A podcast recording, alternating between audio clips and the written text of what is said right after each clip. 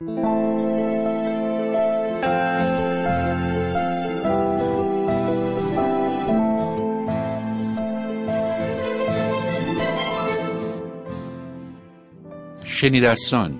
نسخه صوتی به علاوه ناداستان.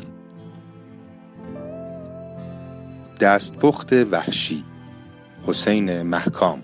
من اضافه وزن دارم. طبق فرمول آی یا همان وزن ایدال قد 185 نیازمند وزن تقریبی 80 تا 85 است. حالان که من بین 94 تا 96 در نوسانم. خورشگر محمد طلوعی. مقیاس من برای اینکه شهری را بشناسم آشپزی کردن در آن شهر است. کسی که جای آشپزی می کند باید رفته باشد بازار مواد و مساله خریده باشد با زنهای محل احوال پرسی کرده باشد سر قیمت چیزها با فروشنده ها چانه زده باشد و این کارها انگار به آدم اهلیت می دهد هورا گزارشی درباره خوراک خیاف. غلام حسین ساعدی با صدای محمد میرزاخانی. غذای چادرنشین همان اندازه که کامل است. غذای تادنشین ناقص است و ناکافی. داخل ایل گوشت ماده اصلی غذاهاست اما در شهر و ده چنین نیست. در خیاو روزانه 20 گوسفند در کشتارگاه ذبح می شود و این مقدار به هیچ وجه قابل قیاس نیست با مقدار گوشتی که حتی در فقیرترین طایفه ها مصرف می شود.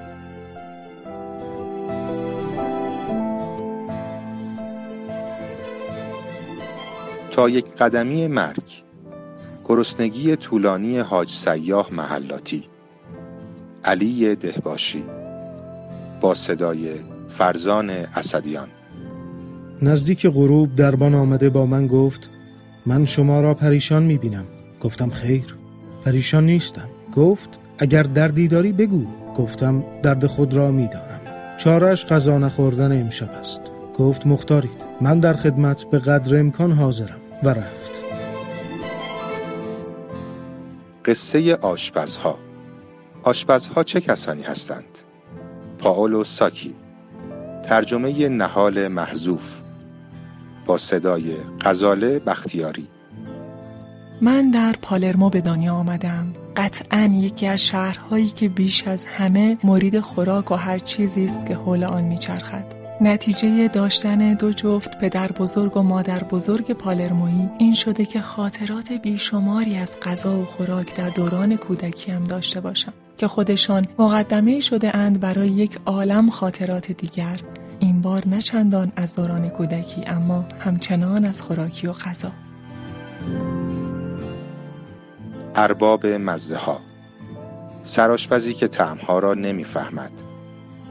دی تی مکس ترجمه آزاده کامیار با صدای ابراهیم امینی ورودی آلینیا رستورانی در لینکن پارک شیکاگو چندان به چشم نمی آید. کسانی که به رستوران می آیند از درهای فلزی خاکستری رنگش می گذارند، راهروی باریک را پشت سر می گذارند و به درهایی می رسند که خود به خود باز می شوند.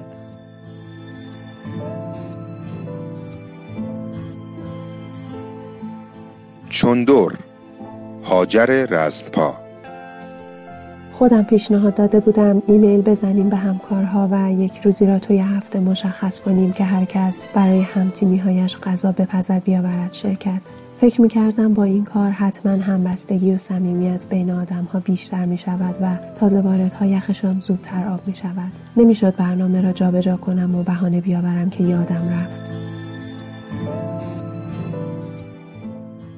طعم احساس. گفتگو با دومینیک کرن سراشپز فرانسوی. کدی دلیستریتی ترجمه محبوب خلوتی. با صدای مهراوه فردوسی و بنفشه رحمانی. آتلیه کرن نامش را از پدر فقیدت آلن گرفته. خاطرات پدرت یا گذشته چه نقشی در آشپزیت ایفا می‌کنن؟ من در فرانسه هومه پاریس متولد و بزرگ شدم. اما وقت زیادی را در بریتانی که زادگاه پدر و مادرم است گذراندم. پدر و مادرم من را در هجده ماهگی به فرزندی پذیرفتند. من و پدرم بسیار به هم نزدیک بودیم. او سیاستمدار بود. همچنین نقاش بود و چیزهای زیادی درباره زندگی و مردم به من آموخت. حلیم حلیم داوود ارسونی. وقت خدمت وظیفه اجباری در پادگان جایی تازه فهمیدم تا به حال در چه بهشتی زندگی می‌کردم. در پادگان هیچ چیز بوی غذا نمی‌داد. البته فقط از نظر من. کار به جای رسید که گفتن گر تو می‌توانی بستان و بزن. آشپزخانه پادگان پر از گونی های برنج حبوبات سیب زمینی پیاز و حلب های روغن بود. کیسه گندم در آشپزخانه دیدم و زبان سرخ هم پیشنهاد حلیم داد. حرف های سر شام. فیلیپ لوپیت. ترجمه محمد رضا فرزاد. با صدای بیژن اعرابی. هر از گاهی به مهمانی های شام و صبحانه های نیمروزی دعوت می و می روم. چون دوست دارم با آدما باشم و مدیون محبتشان کنم. حتی اگر در خفا نتوانم با خوشخیالیشان در مورد این دور همی ها سهیم شوم. می‌روم نه که اعتقاد داشته باشم بهم خوش خواهد گذشت بلکه به نیت تماشای آدمهایی می‌روم که فکر می‌کنند مهمانی شام اوقات خوشی است.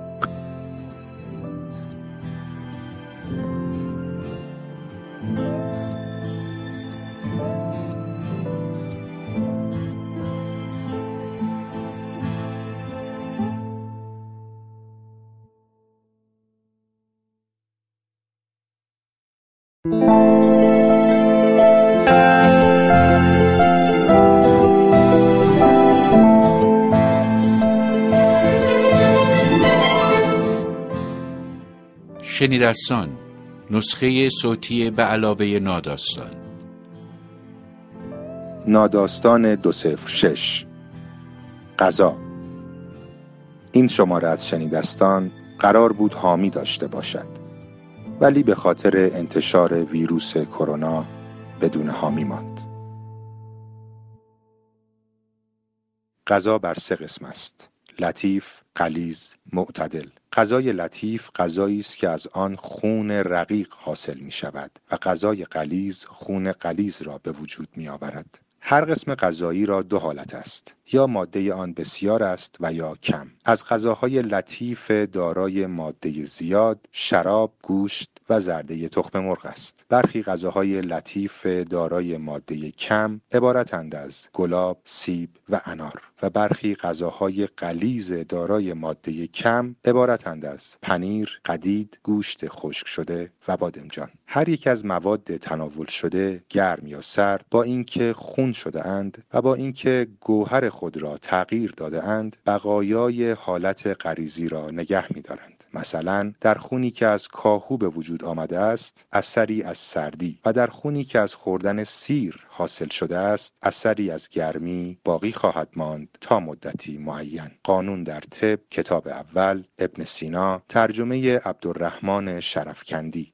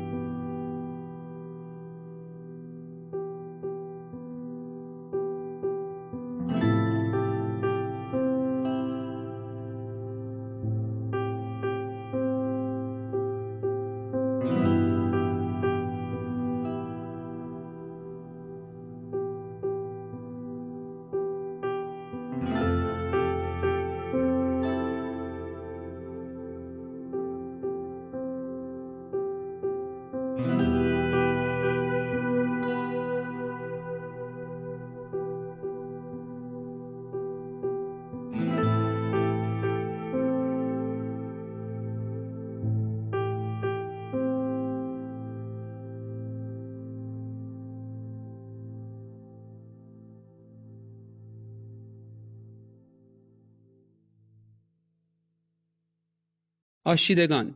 آش غذای اصلی ایرانی است و جذابیتش در این است که هیچ دستور پختی هم ندارد. از لبنیات تا بنشن در آش میریزند و همین که روی آتش ملایم ریز جوش بزند یا به قول مادرم حباب روی سطحش بترکد به آن می‌گویند آش. خوبی آش همین است. اینکه دل بخواه ترین غذای ایرانی است. همه چیز تویش به مقدار لازم و بنا به سلیقه می گنجد خاله هم یک آش ترش میپزد با باقالی و ماهیشور که شوق انگیزترین آشی است که خوردم و مادر همسرم یک جور آش گوجه میپزد با سیر داغ فراوان که آن هم آش شورانگیزی است. یک آش کیپای حسابی خوردم در ایلام و یک آش بادمجان معرکه در صوفیان. همین جور می توانم برایتان آشهای دلانگیزی را که در ایران خوردم ردیف کنم. می توانم سعی کنم طبقه بندیشان کنم. بگویم آشهای کوهستانی و جلگه‌ای یا آشهای شرقی و غربی یا آشهای رقیق و غلیظ. اما اینها هیچ حق مطلب را ادا نمی کند آش شخصیت نماترین و خودانگیخته ترین غذایی است که در کل عالم خوردم. انگار پزنده آش در آش حلول می کند یک دستور پخت واحد را با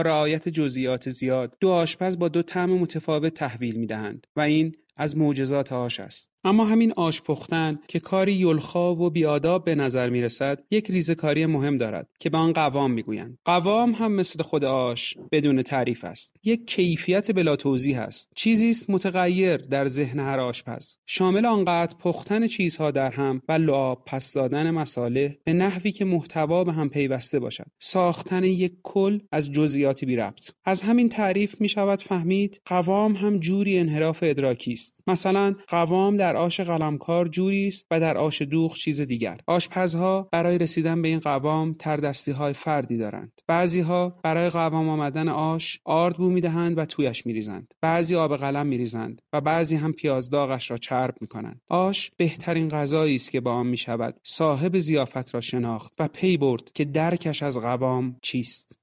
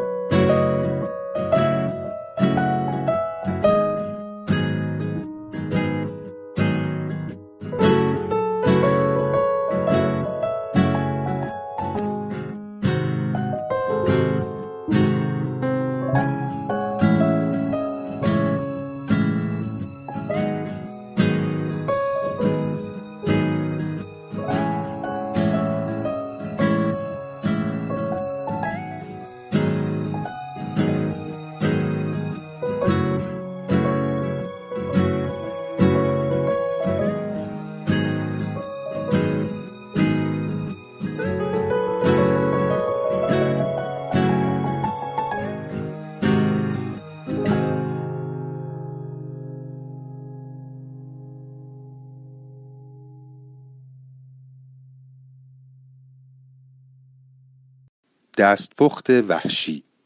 حسین محکام.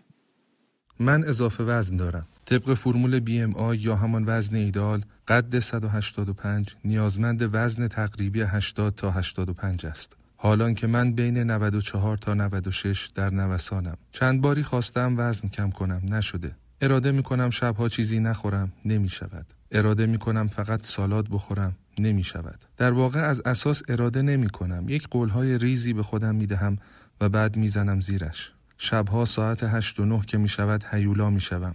بخشی از پرخوری مهی به من منوط است به ازدواجم. من برخلاف عمده مردها که نوستالژی غذای خانه مادر یا مادر بزرگشان را دارند خودم را هرچه زودتر به خانه خودمان میرسانم تا تصوراتم را به تصدیق بدل کنم. دستپخت سمانه بی که تعریف و تمجید علکی کنم چیز غریبی است. نمی شود به کم خوردن بسنده کرد. دوستان من که به خانه ما رفت و آمد دارند بیش از اینکه دلتنگ من شوند دلتنگ او و دست پختش می شوند. اصلا سر میز دعواست همیشه میان من و دوستانم و رقابتی است میان اینکه چه کسی راند دوم را زودتر شروع کند. سمانه تدوینگر سینماست اما برای طبخ غذا اصالت خاصی قائل است. یعنی توی خانه ما هیچ جبری برای هیچ کاری از سوی هیچ کس وجود ندارد. آدمها به دلیل علاقهشان کاری را می کنند نه از سر جبرش و او غذا پختن را دوست دارد. یکی از کارگردانهای به نام سینما که همین احساس را به غذای سمانه دارد از کلمه وحشی و مریض برای دستپخت او استفاده می کند می‌گوید دستپخت سمانه مریض و وحشی است. تفلک کلمه بهتری ندارد. هیجانش را چنین بیان می کند من هیچ استعدادی در غذا پختن ندارم. فقط یک املت شخصی خودم و یک مدل پیتزا و یک غذایی به نام برک که که اصالتا متعلق به همزبانان ترکمان است. اینها را بلدم. اما اینها هنر نیست چون آشپزی تلقی نمی شود و من هم هر یک قرن یک بار مرتکب درست کردنشان می شوم بنابراین من یک مصرف کننده درجه یکم مصرف کننده ای که بخش دیگری از پرخوریش به نویسنده بودنش برمیگردد. کار فکری و خواندن و نوشتن مغز را نیازمند خوردن می کند می‌دانم میزان لوبیای ارغوانی قرمه سبزی که به اشتباه با آن لوبیا قرمز هم می‌گویند چقدر باشد موجب می شود من دیالوگ های فیلم نامه زیر دستم را با علاقه تر بنویسم. یعنی حتی میزان لوبیای قرمه سبزی می تواند جهان بینی نگارشی مرا زیر رو کند یا رنگ خورش یا لیمو امانیش و از اینها گذشته تهدیگ زعفرانی و تردش که در انتهای غذا باید بگذاریش وسط بشقاب و دو قاشق قرمه سبزی سبز تیره با لوبیای فراوان بریزی روی تهدیگ و روی این مجموعه یک قاشق فلفل چیلی هم بریزی و حسن ختام غذا را به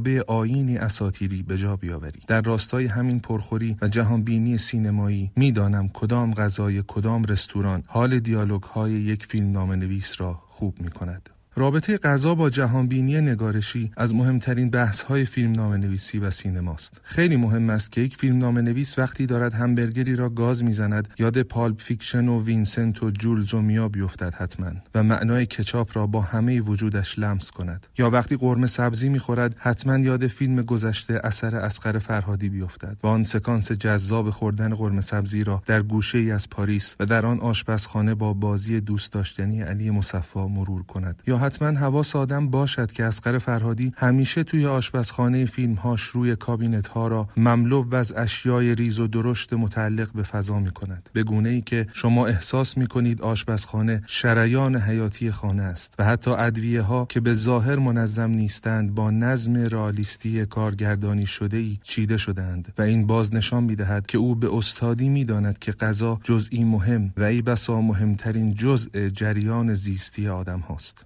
برای همین مانی حقیقی در زمره بهترین آشپز هاست. یا همین حسن معجونی خودمان که در آشپزی سرهنگی تمام درجه یا اصلا تیمساری است برای خودش. از حسن آموختم که اگر گوشت فیله را پیش از کباب کردن ساعتی در کوکاکولا بخوابانی تردی غریبی به گوشت می‌دهد که خیلی مواد دیگر به این اندازه و چنین قدرتی ندارند. او سرشار از رازهای غریب آشپزی است. سختترین سکانس ها هم برای دکوپاژ سکانس های غذا خوردن است. این را از هر فیلمسازی بپرسید تایید خواهد کرد. سختیش هم درست برعکس سریال های تلویزیونی آبدوغ خیاری که منشی صحنهشان اجازه نمی‌دهد پرسوناژ ها به غذا دست بزنند و فقط بازی بازی می کنند که مبادا راکورد غذا در برداشت های مختلف به هم بخورد ابدا به حجم و میزان و چینش غذا و به هم نخوردنش بر نمیگردد. به ذات حضور غذا برمیگردد. غذا چنین تأثیری جادویی روی میزانسن و دکوپاژ دارد. همان پرسوناژ ها را دور همان میز این بار بدون غذا بچینید. می‌بینید که سختی دکوپاژ نصف می شود ماجرای غریبی است غذا. اخیرا هم در میان سریال های بیمزه تلویزیونی مد شده که دوربین دور میز و شخصیت های پشتش میچرخد و در یک سکانس پلان کل داستان را برگزار می کند و مؤلف نسبتا محترم هم گمان می کند که چه تمهید جذابی یافته. حال آنکه این تنبلی محض است و اگر در سکانس میز غذا به قدر کافی کات نزنید ابدا ریتم مطلوب فیلم و تمپو سکانس را پیدا نخواهید کرد. اصلا این چه پلانی است که دور کسی یا تعدادی میچرخند با دوربین؟ چه معنای ادبی دارد؟ زاویه دید کیست؟ نمای نقطه نظر مگس است؟ اینجا یک سوال اساسی طرح می شود نسبت غذا با تفکر چیست؟ برای چه آنقدر غذا خوردن امری جذاب است و سر غذا خوردن می توان در یک جمع اهل تفکر حرفهای فلسفی و جهان بینانه زد؟ آن دخانیات از پس غذا که انگار غذا می‌خوریم که زودتر به آن بخش جذاب برسیم چه نقشی در این معنا پردازی و جهان معنایی ایفا می کند ظاهرا مارکس جایی گفته است که نسبت مستقیمی میان توانایی عشق ورزیدن و ایده غذا وجود دارد. ایده غذا یعنی انتخاب یا ترکیب یا پختن یا حتی چیدمان میز و بعد خوردن غذا. شامل همه اینها می شود همین که کسی سهل انگارانه از کنار مقوله غذا نگذرد متوجه ساحتی از این ها شده است و داشتن همه اینها یک جا می تواند یک آدم مسلط به مقوله مهمی به نام عشق ورزیدن بسازد. عشق چه ترجیح کامل دیگری بر خود در شیبهای تند و ملایم و خوشی و ناخوشی باشد چه دوست داشتن خود چه حسادت چه نوسانات هورمونی مقطعی. یک بار کانت را مرور کنیم و سنجش خرد ناب را. کانت به ما می‌گوید که اگر ذهن را به دو بخش پیشینی و پسینی تقسیم کنیم امور پیشینی ذهن امور کلان غیر است همان حقایقی در عالم که غیر قابل خدشند. دوست داشتن رنج حقیقت آزادی علیت شکل و محتوا. و امور پسینی همان معانی تجربه شده از پس عبور از مجرای پیشینی ها مثل امر مهمی به نام غذا. امری پسینی که از یک حقیقت و معنایی سرچشمه گرفته. به همین دلیل وقتی شما یک غذای بومی را در بوم دیگر می‌خورید ابدا لذت قایی همان جغرافیا را نمی‌برید. اگر تاکوی مکزیکی را در ایران درست کنید یک جای کار میلنگد و آن تأثیر جادویی زمان و مکان است. اگر ساده ترین پیتزای عالم را که عبارت از خمیر نان و گوجه فرنگی و پنیر موتزارلاست به جای کوچه ای نمزده و جادویی در ونیز در تهران درست کنید به هیچ عنوان به لحظه جادویی آن مارگاریتای ونیزی نمی‌رسد. حتی اگر همان متریال را از ایتالیا بردارید بیاورید توی هواپیما و در تنور یا فر خانهتان طبخ کنید چون جغرافیای غذا بخشی از وجود آن است. شاید برای همین هر مکانی آین مخصوص خود را دارد. در یک رستوران کلاسیک باید آداب کارد و چنگال و لیوان و دستمال روی پا را به جا آورد و برش های کوچک روی گوشت ایجاد کرد. اما وقتی کنار یک دکان قدیمی در مرکز شبانه تهران ایستاده اید جلوی ماشین دیگر آداب خوردن تغییر می کند و می شود گازهای گنده به ساندویچ زدن و به تعبیر صحیحش بلعیدن و حمله کردن. وقتی توی خانه نشسته اید پای فوتبال و می خواهید پیتزا بخورید طبعا هر slice یک پپرونی ایتالیایی را با دو دست برمیدارید و لولهش می کنید که درسته توی دهان گندهتان جا شود. اما همین پیتزا را در یک رستوران باید با کارد برش داد و مراقب چهره همیشه وحشی روح گرسنه مقابل غذا بود. و باز به همین دلیل وقتی شما material مشترکی را به دو آشپز می دهید با یک recipe یا همان دستور پخت با یک میزان مشترک به دو محصول متفاوت می رسید. چرا؟ چون دست هر آشپزی یک کاتالیزور است. کاتالیزوری که از همه وجود او عبور کرده است از جغرافیایش و زمان و مکانش و تجربیاتش. و دوست داشتنش و دوست داشته شدنش و رنج کشیدنش و خشم و مهرش و به تعبیر اسقر فرهادی از بانک عاطفیش این همان لیبه است که آلمانی ها می‌گویند. همان مهر یا دوست داشتنی که در دست آشپز جاری می شود و همان که یدالله رؤیایی بزرگ تئوریسین شعر حجم در باب نگارش می‌گوید. همانطور که کلمه در زمان نگارش به جای جاری شدن از ذهن و زبان معلف بر دست و بعد کاغذ از سپیدی کاغذ تسعید می شود و ساختار می گیرد و شکل می بندد. غذا نیز این چنین به جای جریان یافتن از پیکره ذهن آشپز از سطح مواد اولیه تسعید می شود و در دستان او شکل می بندد. این همان فرم ذاتی هر معلف است که در جهان متن جاری می شود و در کالبد غذا ریخته می شود. به همین دلیل است که یکی ذاتا آشپز است و دیگری مثل من نیست. همان تأثیر دست که قدما در باب پخت و پز می‌گفتند. می‌گفتند دست فلانی معرکه است. این همان نسبت میان نویسنده و آشپز است. حالا می توانیم دریابیم که غذا را به درایت خوردن و پختن و انتخاب کردن و چیدن تأثیر مستقیمی بر نگارش و فیلم سازی دارد. چون غذا تبدیل به هوش می شود و هوش تبدیل به دیتا می شود و تصویر ضبط می شود تصویری که از ذهن فیلمساز برجهیده است. گاهی هم فکر می کنم شاید روزی گیاه خار شوم و به تدریج وزن کم کنم. همین فرمول جادویی آب سیب قرمز و هویج و چغندر را جایگزین دو وعده صبحانه و شام کنم. اصلا در بحث غذا روحانیت اختیار کنم. همان تکه وجودیم را که معتقدم در کالبد کشیشی 80 ساله و ارتودکس در دیری روستایی و دور افتاده در اروپای شرقی جا گذاشتم بیابم و با همان تکم زیست غذایی کنم. جای همه پرخوری ها برای آن که امکان مهیا کردن خوراک ندارد غذایی بپزم و هدیهش کنم. غذایی با همان حوصله و دقت و مهر که با لیبه آلمانی ها و عشق شرقی ها درست شود و هوش خورنده را بسازد. یا اصلا مانند برگمان چهل سال دوم عمر را با فقط کاسه ای ماست ترش محلی آمیخته با تمشک های وحشی سوئدی به جای هر سه وعده غذایی سپری کنم. شاید کمی لاغر شوم. شاید جسمم معانی عمیقتری از عالم را در خود جای دهد. شاید مفهوم لذت و بلعیدن در من عوض شود. تنها مسئله این است که نمی‌توانم از پنیر موتزارلا یا دستپخت اساتیری سمانه دست بکشم. پس سوال آغازین و انجامین من این است. با این پرخوری باید چه کنم؟ با هیولای وجودی ساعت نه شب به بعدم با اشتهای وصف ناپذیرم به غذا باید چگونه مواجه شوم؟ بهتر است به یک گزاره بنیادی غذایی بسنده کنم. این که از هرچه لذت می‌بری برای بدن مفید است. پی نوشت. این چهار ادویه شرط لازم و کافی خوراکند. پودر سیر، زردچوبه، پودر زنجبیل و فلفل چیلی. نه از این فلفل ها که در سوپرمارکت ها و بسته‌بندی ها می فروشند بل فلفل قرمز خشک شده آسیاب شده با همه اجزایش و با اسکوویل بالا که همان درجه شدت و حدت تندی فلفل است.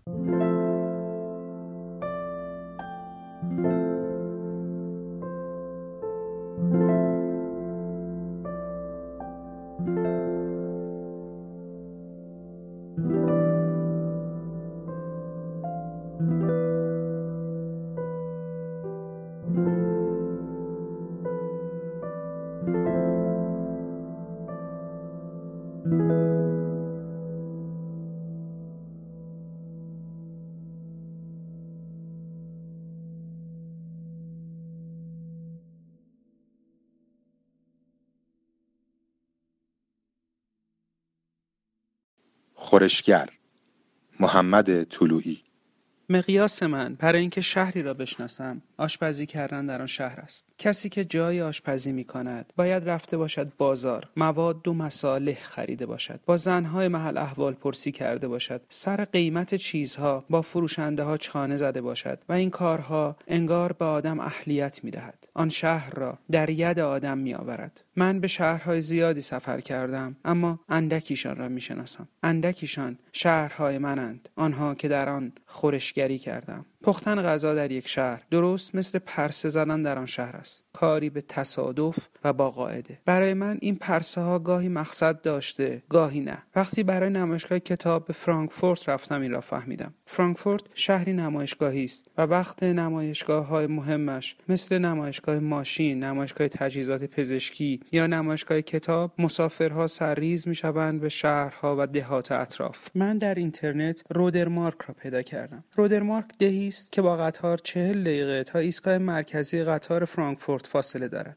در رودرمارک به یک هتل با تک ستاره میشلن رفتم. از سر بخت از سر بیجایی. هتل من در این فاصله است اما تنها جایی است که در این شلوغی با شبی 20 یورو گیرم آمده. هتل بزرگی است و بی مسافر. یک وقتی رونق داشته و حالا نه. پشت هتل چند اصطبل است و در همه اتاقهای هتل بوی پهن اسب میآید. یک آبگیر بیرون دارد که می‌گویند جای اصابت بمب در جنگ جهانی دوم است. همه غذاهای رستوران با سبزیجات ارگانیک خود هتل ساخته می شود. آشپز رستوران یک زن چهل و چند ساله است. من عاشق سوپ سبزیجاتی شدم که پخته. خوراک سرد از کالباس گوشت اسب و یک شوربای چرب و استخواندار. هر روز همین ها را سفارش می دهم. یک شب خانم آشپز میآید سر میزم. می‌گوید اسمش مارتاست. می‌پرسم شما ستاره میشلن دارید؟ میخندد. می‌گوید اگر ستاره میشلن داشت اینجا نمیماند. سرآشپز رستوران ستاره دارد و او کمک آشپز است. می‌گوید می توانم چیزهای دیگری هم سفارش بدهم و پشت حرفش این است که چرا هر روز همینها را سفارش می‌دهم. می‌گویم خوب پذیرم توضیح دادن این عادت برایم سخت است. می‌گویم از چیزهایی که خوشم بیاید به این راحتی عوضش نمی‌کنم. تنوع طلبی ندارم. می‌گوید می‌توانم بروم آشپزخانه را ببینم. می‌گوید اگر دلم بخواهد می‌توانم وقت آشپزی تماشایش کنم. می‌گویم فردا میآیم و اگر بخواهد می‌توانم غذا ایرانی بپزم. میخندد. می‌گوید باید اجازه بگیرد. فردا صبح بیخیال نمایشگاه می‌شوم و فسنجان با سرگنجشکی میپزم. مارتا غافلگیر می‌شود. می‌گوید هیچ فکر نمی‌کرده بشود با گردو یک همچین سوسی برای گوشت پخت. در رودرمارک که دی هزار و اندی نفری است آشپزی کردم. اما نه آنجوری که مال من بشود. همه چیز در آشپزخانه مهیا بود. اما شهرهایی هم بوده که با همه وسعت مال من شده. بعد از یک ماه که در استانبول خوشنشین خانه ایبو بودم پولم تمام شد. اما دلم نمی‌خواست برگردم. می‌خواستم می‌خواستم بیشتر بمانم بیشتر ببینم. تا خنده را دیدم. دختر قیافش آشنا بود. مثل کسی که هر روز در تبلیغات تلویزیونی دیده باشم. اما شلوار سندبادی پوشیده بود و یک رکابی پاره. توپها را ناشیانه بالا میانداخت و می‌گرفت. در میان باقی زنها و مردها که آتش میخوردند و ماهرانه تناب می‌زدند و حلقه میچرخاندند وصله ناجور بود. اینجا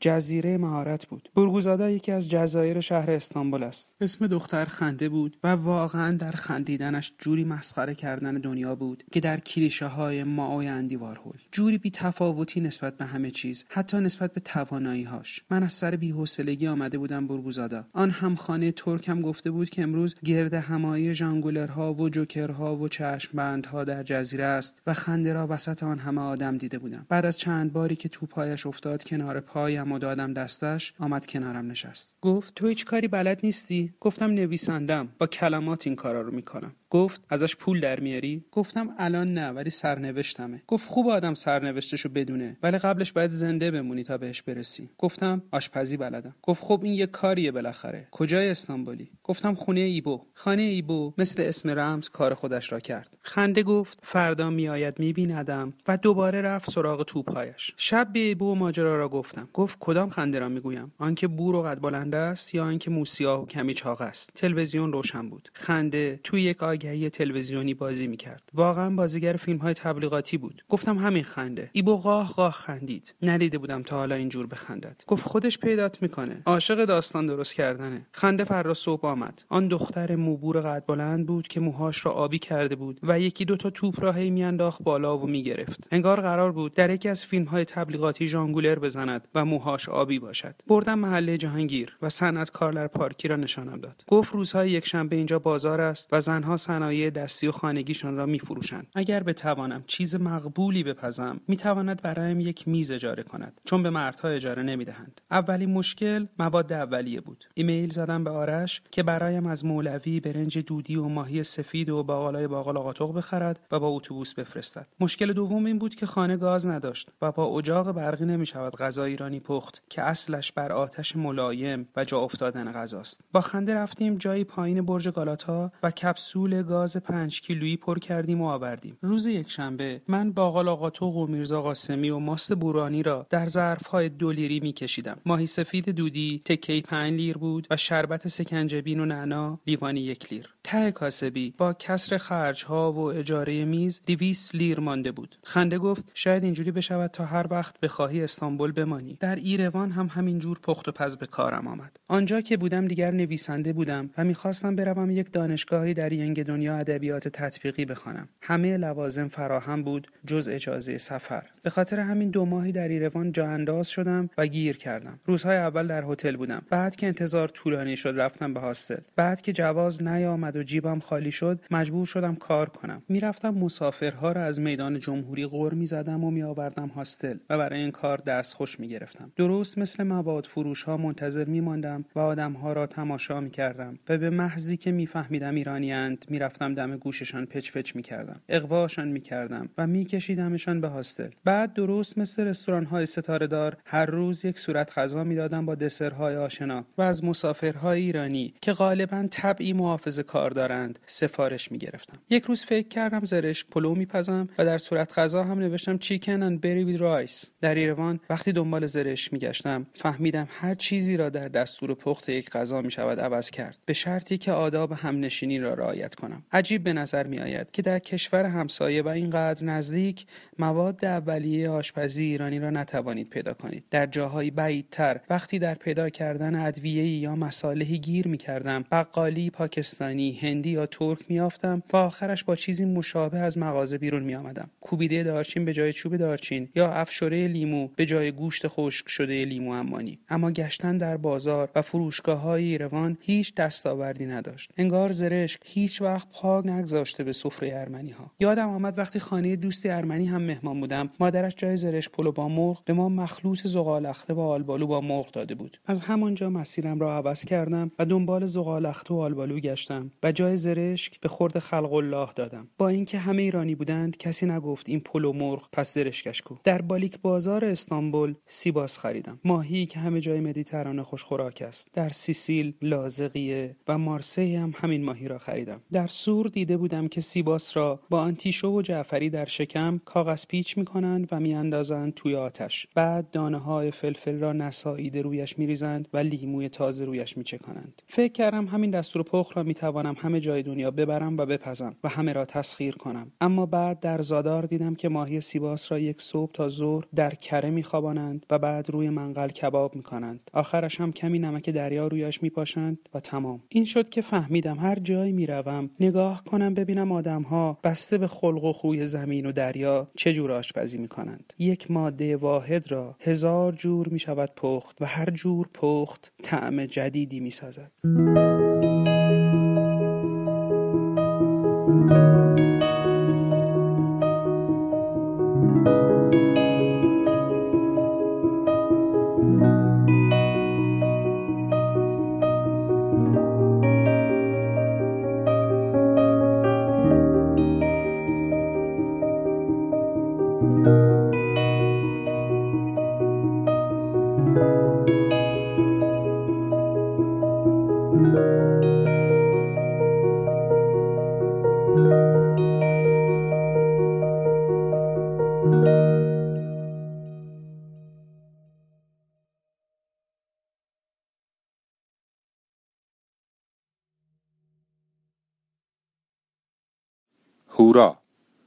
گزارشی درباره خوراک خیاف غلام حسین ساعدی با صدای محمد میرزاخانی.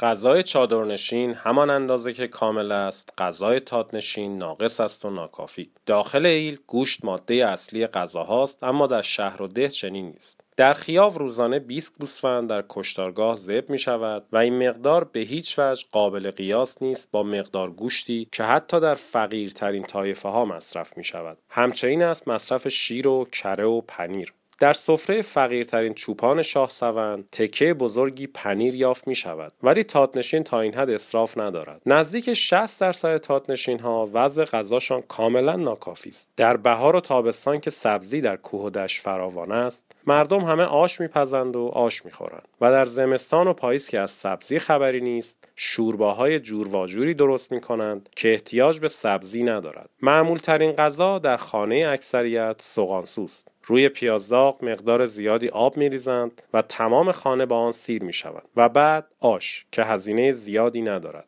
مشتی سبزی که از کوه و صحرا میچینند و مقداری لوبیا و یک یا دو قاشق روغن و آب به نسبت آنهایی که سر سفره خواهند نشست. روی هم 13 14 نوع آش در این منطقه معمول است. بهترین آشی که تهیه می شود و در خانه اغنیا هم رواج دارد و غذای بومی و اختصاصی خیاوه است دوقاشی نام دارد. تشریفات پخت و پزش مفصل است. دوغ و برنج و نخود و پونه را با گوشت قاطی می کنند تا مدتی که آش بار بیاید و خوب بپزد روی آتش به هم می‌زنند. آش دیگری هم شبیه دوغ معمول است که در بهار میپزند. و غذای فصلی فقراست و الهور نام دارد. آرد است و دوغ و سبزی کوهی بی چربی یا با چربی کم. طعم ای ندارد ولی در بهار و تابستان که علوفه کوهی رنگ و بویشان را از دست ندادند ظهر تمام خانه ها با بادیه بزرگ الهور از افرادشان پذیرایی می کنند آش معمول دیگر آش شیر است ترکیبی از شیر و نمک و برنج. این آش مخصوص فقراست و بیشتر وقتها عوض شیر آب میریزند و آن را هورا می‌گویند. یک نوع آش دیگر همین هوراست با مختصر جعفری و تره. غذای معمول دیگر خشیل نام دارد که دو نوع است. خشیل آرد که آرد و آب را با مختصر چربی میپزند و خشیل دیگر ترکیبی است از آب و بلغور. یک آش ترشی. زغالخته و آب و آرد و سبزی را قاطی می کنند دو اوماج آشی. آرد را خمیر کرد و خمیر را خرد می کنند و میریزند توی ترکیبی از کاکوتی و عدس و آب. 3. آش زرد. شبیه شل زرد است. آش ساده است با مختصر شکر و کمی زردچوبه. 4. آش شیرین. همان آش زرد است منهای زردچوبه. 5. یارماشی نخود و برنج و عدس را میریزند توی آب و میپزند و مقدار زیادی هم بلغور اضافه می‌کنند 6. آش رشته. رشته است و نخود و عدس و مقداری ترشی. هفت آش کش که معمول همه جاست. هشت آش شیره و سرکه باز همه جا معمول است. اما در پاییز و زمستان شوربا غذای معمول این ناحیه است. یعنی وقتی سبزی به آش نریزن نام شوربا به آن غذا می‌دهند. از شوربه ها سوغانسو آب پیاز را گفتم که غذایی است چهار فصلی بعد شوربایی که نخود و عدس و لوبیا و گوشت ماده اصلی غذا را تشکیل می دهد بیشتر معمول است. آبگوشت غذای طبقه مرفه الحال است. نامهای جور واجوری هم به آبگوشت میدن پیتی بزباش چلمک شوربا اشکنه. پلو غذای اعیانی است. مطلب جالب توجه این است که فقرا فرقی بین پلو و آش نمی‌گذارند و به پلو آش هم می‌گویند. منتها پلو را آش اعیانی می‌دانند. از غذاهای محلی که بومی این ولایت است باید سبجه را که از برنج و تخم مرغ و علف کوهی درست می شود نام برد و بعد خیتاب که سبزی کوهی را لای خمیر گذاشته در تنور میپزند. به هر حال به همان اندازه که ماده گوشتی در غذای چادرنشین ها زیادتر است علف کوهی هم در غذای تادنشین ها علف هایی که مردم خیاف برای غذاهایشان از کوه جمع می کنند بعضی ها چنان وحشی و ناشناخته است که فقط بومی ها می توانند با جرأت آنها را به غذا بریزند و اسامی محلیشان این است قاز عیاقی قیون عیاقی شمون یارپیز داغناناسه ککلیکوتی کریز پرپرتیکانه دمرتیکانه گلین بارماقه یاغلیجه اولیک توشنک بنفشه وجلت داغ مرزسه چغندر ترسه. نان را مثل دهات در خانه میپزند یک یا دو سنگک پزی بیشتر در آبادی نیست. صبحها از دودکش و سوراخ پشت بام ها دود قلیزی بیرون میآید و بوی مطبوع علوفه خشکیده و تیغهای صحرایی سوخته همه جا میپراکند.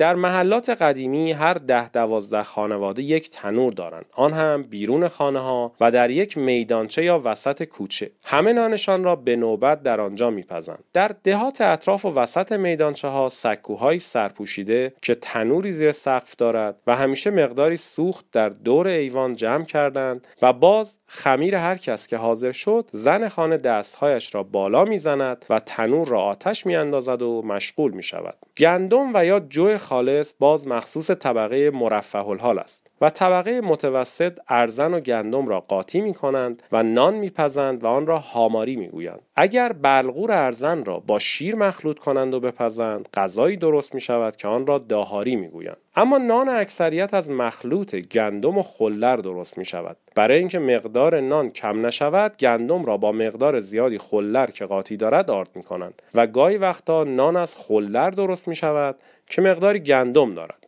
به هر حال خوردن نان خلر و گندم سرگیجه شدید می آورد و بعد از خوردن نان همیشه یک ساعت دراز می کشند تا سرگیجه ساکت شود و موقع راه افتادن یا هنگام کار زمین نخورند.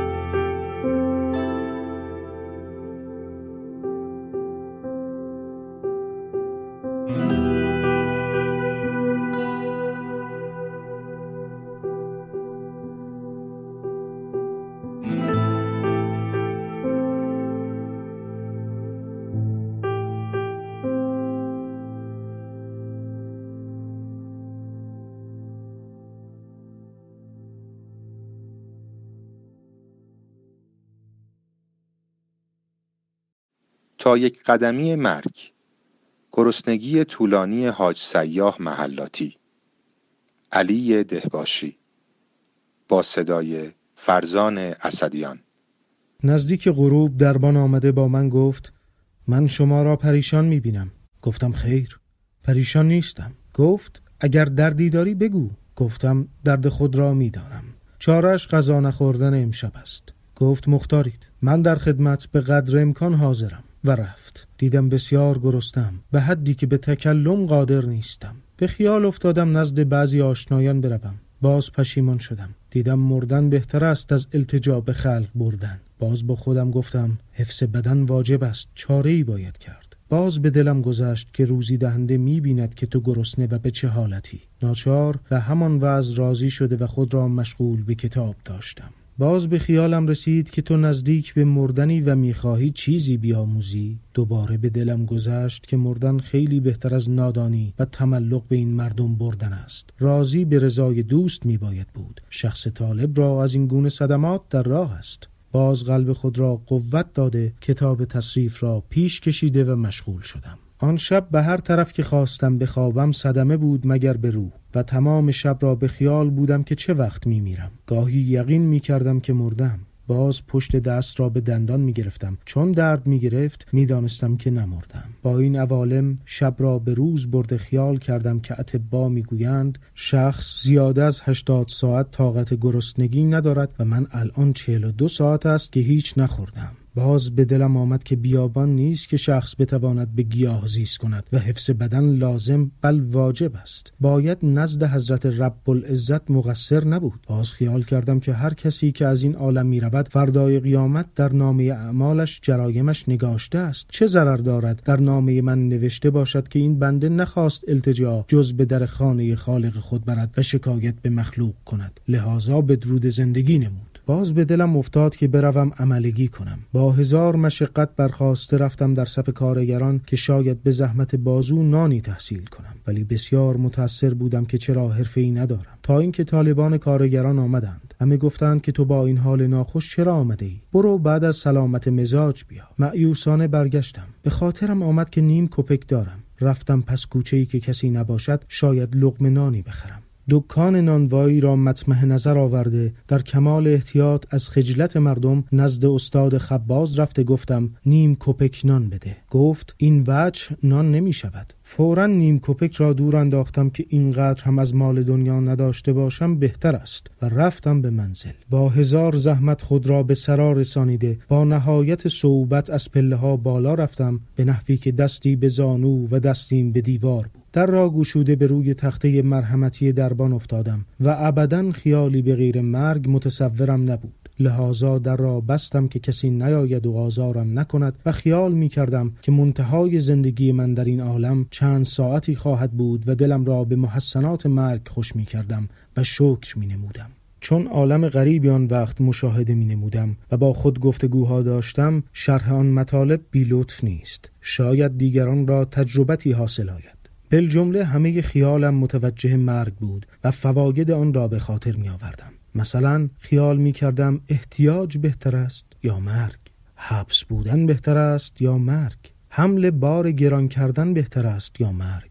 به این خیالات رفته رفته شوق بیاندازهی به مردن به هم رسانیدم و از شدت گرسنگی حال نشستن نداشتم.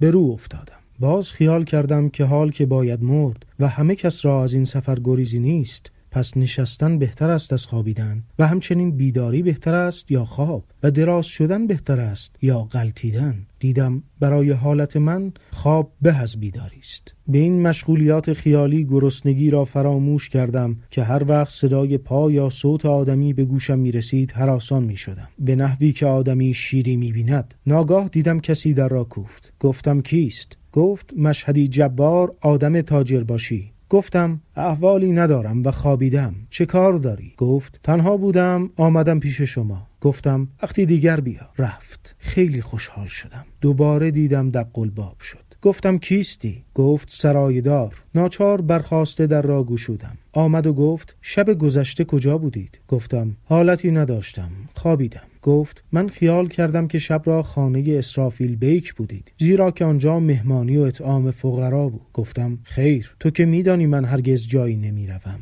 این چه خیالی است که شما کردید؟ قدری نشسته برخاست گفت خداوند شفا عطا فرماید. و رفت. دوباره خوابیده دیدم چشمهایم تار شد به نحوی که گویا کور شدم.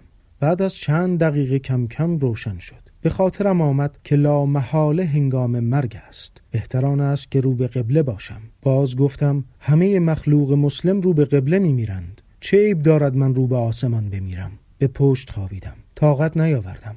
پرده شکم که به پشت می چسبید بسیار درد می گرفت به پهلو غلطیدم باز نتوانستم بخوابم. پاها را جفت کرده نشسته سرم را به روی زانو نهادم. درد کمتر شد. ولی پیداست که جمیع این دردها را سبب چه بود؟ وگرنه دردی نبود. وقتی چنان به نظرم آمدم که مردم باز دیدم اعضایم حرکت دارند. گفتم شاید مردم و این خیال است. پشت دست را به دندان گرفتم دیدم درد آمد. دانستم که هنوز از زحمت زندگانی آسوده نشدم. قدری نفسم سوستر شد چنان که بوی مرگ به مشامم رسید. اوایل این حالت ساعت می شمردم آن وقت نفس شمار شدم. دیدم زحمت کشیدن هر نفس کمتر از زحمت ساعت اول این حالت نیست. در این حال دربان آمد و گفت امروز شما را بسیار زرد دیدم. میترسم در این ولایت غربت مریض شوی. خوب است که مالجه شوید. گفتم اکنون خوابم میآید. متوقعم مرا به حال خود بگذاری چون شب درست نخوابیدم از آن جمله است. باز رفت. تخمینا دو ساعت دیگر آسوده بودم و با خدای خود مناجات می کردم و عرض می نمودم تو میدانی که جز درگاه تو دری نشناختم و سراپا تسلیمم. بدون خوف جهنم و طمع بهشت. اینک به مرگ راضیم که مبادا شکایت از تو به مخلوق کنم که ناگاه در را کوفتند. با حالتی که تقریری نیست گفتم کیست؟ گفت فلان را می‌خواهم و نام مرا برد. گفتم اینجا نیست. رفت و برگشت. دیدم با دربان با هم آمدند. مرا نشان داده گفت شما را جایی طلبیدند. گفتم من حالت ندارم. بسیار اصرار کرده گفت شخص بزرگی شما را خواسته خواهش دارم که بروید دیدم این دربان بیچاره کمال انسانیت را نموده و نمی‌توان عذر خواست. قبول کردم ولی قوه رفتن نداشتم و با خود می‌گفتم چه می‌شد که مرا به حالت خود میگذاشتند که میمردم و آسوده می‌شدم؟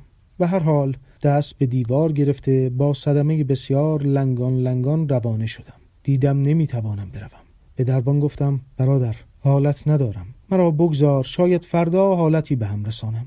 گفت نمی شود. راه دور نیست. برو و زود مراجعت نما. آن وقت هر قدر می خواهی بخواب. باری به زحمات بسیار رفتم تا رسیدم به خانه آن شخص. گفت لمحی صبر کنید من الان میآیم رفت و برگشت. گفت برویم دیوان خانه با کمال مشقت می‌رفتم و با خود می‌گفتم سبحان الله نمی‌گذارند به درد خودم بمیرم. مرد ارمنی با من چه کار دارد؟ آهسته آهسته رفتم تا به دیوان خانه رسیدیم. او قبل از من داخل شد و در را نگه داشت و گفت بفرمایید. داخل شدم. پس از ورود به مجلس از فرط خجلت به حال آمدم.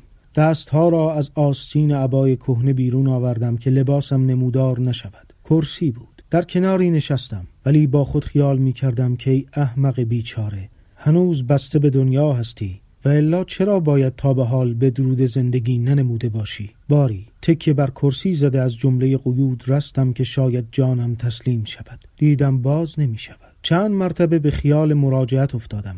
دیدم قدرت حرکت ندارم. یقین کردم که باید در همین جا جان تسلیم کنم. باز خیال کردم تو کیستی یا چیستی؟ هرچه مقدر است خواهد شد. ناگاه دیدم مجلس به هم خورد. مردم رفتند جز یک نفر دیگر کسی باقی نیست. آن هم برخاست و بیرون رفت و زود آمد. کرسی خود را بالای مجلس نهاده اشاره کرد که اینجا بیایید. با کمال خجلت رفتم و نشستم. به زبان ارمنی پرسید چه می کنی؟ گفتم نقد عمری بهای کرایه نشستن بر زمین صرف می کنم گفت چه مرضی بر شما آرز شده؟ گفتم نادانی. دیدم چشمش پر از اشک شد و گفت سبحان الله مردم ایران چگونه مردمانی هستند که با این احوال طالب علم و معرفتند؟ ما معلم خانه مجانی داریم و مایل به آموختن نیستیم. و سکوت کرد. بعد از چند دقیقه گفت من از شما خواهش می کنم که با من به سان برادر باشید و هرچه برای شما لازم است بی خجالت از من بخواهید که از جان و دل حاضرم و شما را به اسم معلم مدرسه مشهور برسنس می نمایم محض نام خودم. زیرا که خدمت به شما خدمت به انسانیت است و قرض من است به اشخاصی که طالب محبت و انسانیتند به قدر امکان خدمتگزار باشم. گذشته از این که چون شما طالب زبان ما شده اید قرض همه ارامنه است که به شما خدمت بنمایند. و چون طالب معرفت و انسانیتید قرض همه بنی نوع انسان است که به شما خدمت گذار باشند. آن مرد بزرگوار اینگونه ملاطفت و مهربانی میفرمود و من در دل خیالی می‌کردم که چقدر آدم پرگویی است. چون دید که من حواس ندارم گفت برخیزید برویم به خانه و دست مرا گرفت از در بیرون رفتیم. خواستیم که پایین برویم من ایستادم که او برود. دیدم قبول نکرد. با نهایت ابرام مرا جلو انداخت. با خود خیال کردم که منتها می‌گویند این بیادب است. آهسته آهسته آمدم پایین. ولی در هر پله چنان می که حالا میافتم و میمیرم تا پایین آمدی گفت بگویید زود کالسکه بیاورند. آوردند با هم سوار شدیم رسیدیم به خانه. داخل شدیم. دیدم زن و فرزندانش اطرافم را گرفتند. پسر وسطش گفت پدر این مرد بسیار خوبی است که با این حالت پریشان تحصیل می کند. حیف که ناخوش است. خوب است که معالجه شود. همچه آدمی حیف است در ولایت قربت گرفتار ناخوشی باشد. زنش گفت از لباس چرکین است که پوشیده و خدمتکار نداشته. خودش گفت برادر من به شما خدمت می کنم و در واقع به خود خدمت کردم زیرا که بر من یقین است که تو مرد مشهوری خواهی شد و می‌خواهم کاری بکنم که من هم زنده باشم. زیرا که هر که نامش در جهان بماند او نمرده است و به حیات ابدی واصل خواهد. سفارش چای کرد و گفت ای برادر من اسم شما را می‌دانستم. زیرا که باغ کالوست برادرش از ایراوان نوشته بود. او هم بسیار طالب ملاقات شما بود و به من آن کاغذ را نشان داد. من هم طالب ملاقات شما شدم. اکنون منزلم را از آن خود بدان و ایالم را کنیز خود تصور کن. من چنان در ضعف بودم که گمان به منزل رسیدن نداشتم و بسیار دلتنگ بودم که اینقدر ذلت چرا؟ چرا نمی میرم عجل مرا می‌گذارد و جوانهای با وجود را می‌برد؟ در این حال گفت شما را چه می شود؟ گفتم اگر قدری بیاسایم خوب است و سر بر میز نهادم. نفس شمار چنان که گویا الان جان تسلیم می کنم چای آوردند گفتم نمی‌توانم بخورم. گفت ضرر ندارد. اگر هم قیق کنید عیب ندارد. ناچار خوردم و بر ضعفم افزود. دیدم جز حالت مرگ حالتی ندارم. فورا برخواستم هرچه اصرار کرد که منزل همینجا باش قبول نکردم. گفت فردا اینجا میایی گفتم اگر زنده ماندم انشاءالله. دیدم که سیصد روبل کاغذ به من داد و گفت برای جزئی مخارج. قبول نکردم. اصرار نمود. انکار کردم. بعد پنجاه عدد داد. گفتم آخر به چه جهت می دهید؟ گفت از تنخواه مدرسه است. ما شورا کرده شما را به معلمی زبان فارسی انتخاب کردیم و این ماهانه شماست. گفتم کار نکرده مزدی ندارد و حالان که خود به پنجاه روبل نمی ارزم. گفت این کاغذ را بگیرید و اگر رد نمایید میرنجم دیدم دیگر حکم خدایی است. نباید قبول نکرد. گرفتم. دیدم ده منات است. خواستم بروم.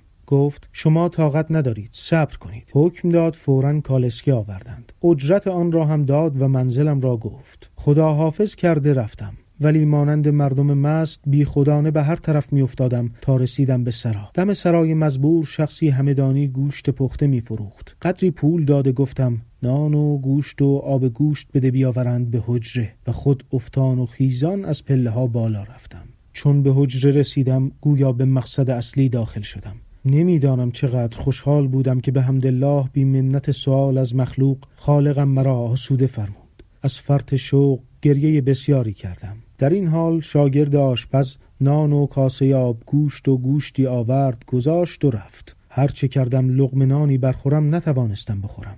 اصلا از گلویم پایین نرفت زیرا که حلق و دهان بلکه الالقصبه ریم خشک شده بود. قدری آب گوشت را با زحمت خوردم گلویم نرم شد. کم کم اشتها رسید. چند لقمه هم از گوشت خوردم تشنه شدم. قدری آب هم آشامیده شکر حضرت وهاب به جا آوردم. بسیار سست شده بودم. خوابم آمد. خوابیدم.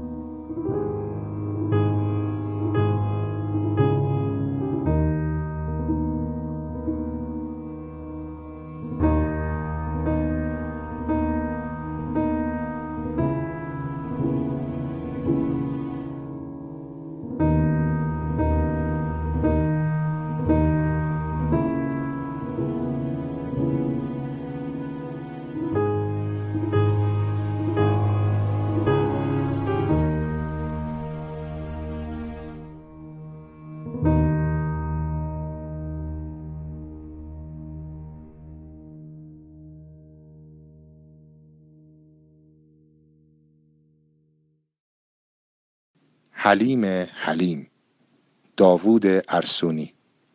وقت خدمت وظیفه اجباری در پادگان جی تازه فهمیدم تا به حال در چه بهشتی زندگی می‌کردم. در پادگان هیچ چیز بوی غذا نمی‌داد. البته فقط از نظر من. کار به جای رسید که گفتن گر تو می‌توانی بستان و بزن. آشپزخانه پادگان پر از گونی های برنج حبوبات سیب زمینی پیاز و حلب های روغن بود. کیسه گندم در آشپزخانه دیدم و زبان سرخم پیشنهاد حلیم داد. آشپز پادگان که سرباز مراقعی بود گفت من حالم بیل میرم. منم گفتم من بلیرم. و فاجعه از روز سرد پاییزی آبان 1373 آغاز شد. فورا به کتابخانه پادگان رفتم و عجیب که کتاب روزا منتظمی آنجا هم بود. کل دانش من از آشپزی به همین کتاب و دفترچه پلوپز پارس خزر خلاصه می‌شد. شنبه بود و باید صبح دوشنبه برای 246 نفر سرباز و 14 نفر کادر حلیم میپختم. صفحه 608 کتاب هنر آشپزی خانم منتظمی را باز کردم. حلیم برای دوازده نفر. گوشت سردست بدون استخوان گوسفند یک کیلو. گندم پوست گرفته یک کیلو. پیاز متوسط دو تا سه عدد. نخود در صورت تمایل 250 گرم. نمک و فلفل. در گروهان سوم دکتر ریاضی محضی داشتیم که از دانشگاه آمریکایی فارغ التحصیل شده بود و برگشته بود ایران و آمده بود خدمت نظام وظیفه. محاسبه رو به اون سپردم. او هم نوشت 21 کیلو و 658 گرم گوشت و گندم 281 عدد پیاز 5 کیلو و 408 گرم نخود و 246 گرم نمک و فلفل. کل پروژه را به گروهان دوم و ارشد گروهان یعنی من سپردم. گندم را از عصر شنبه در های پر آب ریختم تا بماند برای فردا. عصر شنبه من یک پزشک وظیفه یک مهندس صنایع یک فوق لیسانس فیزیک یک دکتر علوم آزمایشگاهی و دو فارغ التحصیل ادبیات و تاریخ وارد آشپزخانه پادگان جی شدیم. تازه متوجه شدیم هیچ دیگی جز همان یک دیگ بزرگ گندم نداریم و دیگ ها پر از لوبیا برای شام امشب بود. پس باید منتظر توزیع شام میماندیم. شام پخش شده بود و ما شام نخورده دیگ های بزرگ را شستیم و سراغ یخچال رفتیم که گوشت ها رو بیرون بیاوریم. گوشت نبود. تخت سنگ بود. تازه متوجه شدیم که پادگان گوشت یخی مصرف می‌کنه. گوشت ها رو روی ترازو وزن کردیم و متوجه شدیم 5 کیلو نیمند. دکتر ریاضی قسم خورد که بر اساس طول و عرض و ارتفاع بسته های گوشت و چگالی انجمادی و طبق محاسبات دقیق به عدد 19 کیلو و 300 گرم رسیده است. به این نتیجه رسیدیم که نسبت یک به یک گوشت و گندم در دستور خانم رضا منتظمی یا اشتباه چاپی است یا مربوط به زمان تاوت که گوشت کیلوی 20 ریال بود. و الان که گوشت گوساله کیلوی 1200 تومن است اصلا این میزان اصراف منطقی نیست. سراغ گندم هایی که رفتیم با حجم بزرگی از گندم های باد کرده و سرریز از دیگ مواجه شدیم. فوق لیسانس فیزیک مسئول خیس کردن گندم بود با شرمندگی گفت در درس های 8 سال دانشگاه هیچ اشاره‌ای به تفاوت چگالی گندم خیس و خشک نشده بود. دیگ های پر گندم جوش آمدن و شروع به گرفتن کفشان کردیم. یخ گوشتم آب شد و خرد کردیم و با پیاز در دیگی دیگر بار گذاشتیم. دستور حلیم را روی کاغذی رونویسی کرده بودم و هر از گاهی مخفیانه در گوشه بیرون می آوردم و نگاهی به آن می انداختم و به سوالات افسران پاسخ می دادم. برایشون تعریف کرده بودم که قبلا برای هیئت محل حلیم میپختم و در این کار تبهر دارم اما هرچه در ذهن و یاد داشتم گشتم پاسخ سوال دانش آموخته ادبیات تاریخ را نیافتم که حلیم درست است با ه جیمی یا حلیم با ه دو چشم؟ مباحثی جدی بین این دو شکل گرفته بود و یکی ریشه را از حلم عربی به معنی بردباری می‌دید و دیگری اصرار داشت که حلیم هم مثل هندوانه ریشه ندارد و پارسی است. دیگه بزرگ حلیم لحظه به لحظه پرتر می‌شد. مهندس مواد غذایی توضیح داد که گندم حاوی نشاسته و گلوتن است و آب حجیمش می‌کنه. پس باید دیگ رو عوض می‌کردیم. اما دیگ بزرگتری پیدا نکردیم و گندم ها را به دو قسمت در دو دیگ تقسیم کردیم. حالا طبق دستور باید چرخ یا کوبیده می‌شد. دیگ داغ را روی چرخ مخصوص گذاشتیم و به چرخ گوشت عظیم آشپزخانه نزدیک کردیم.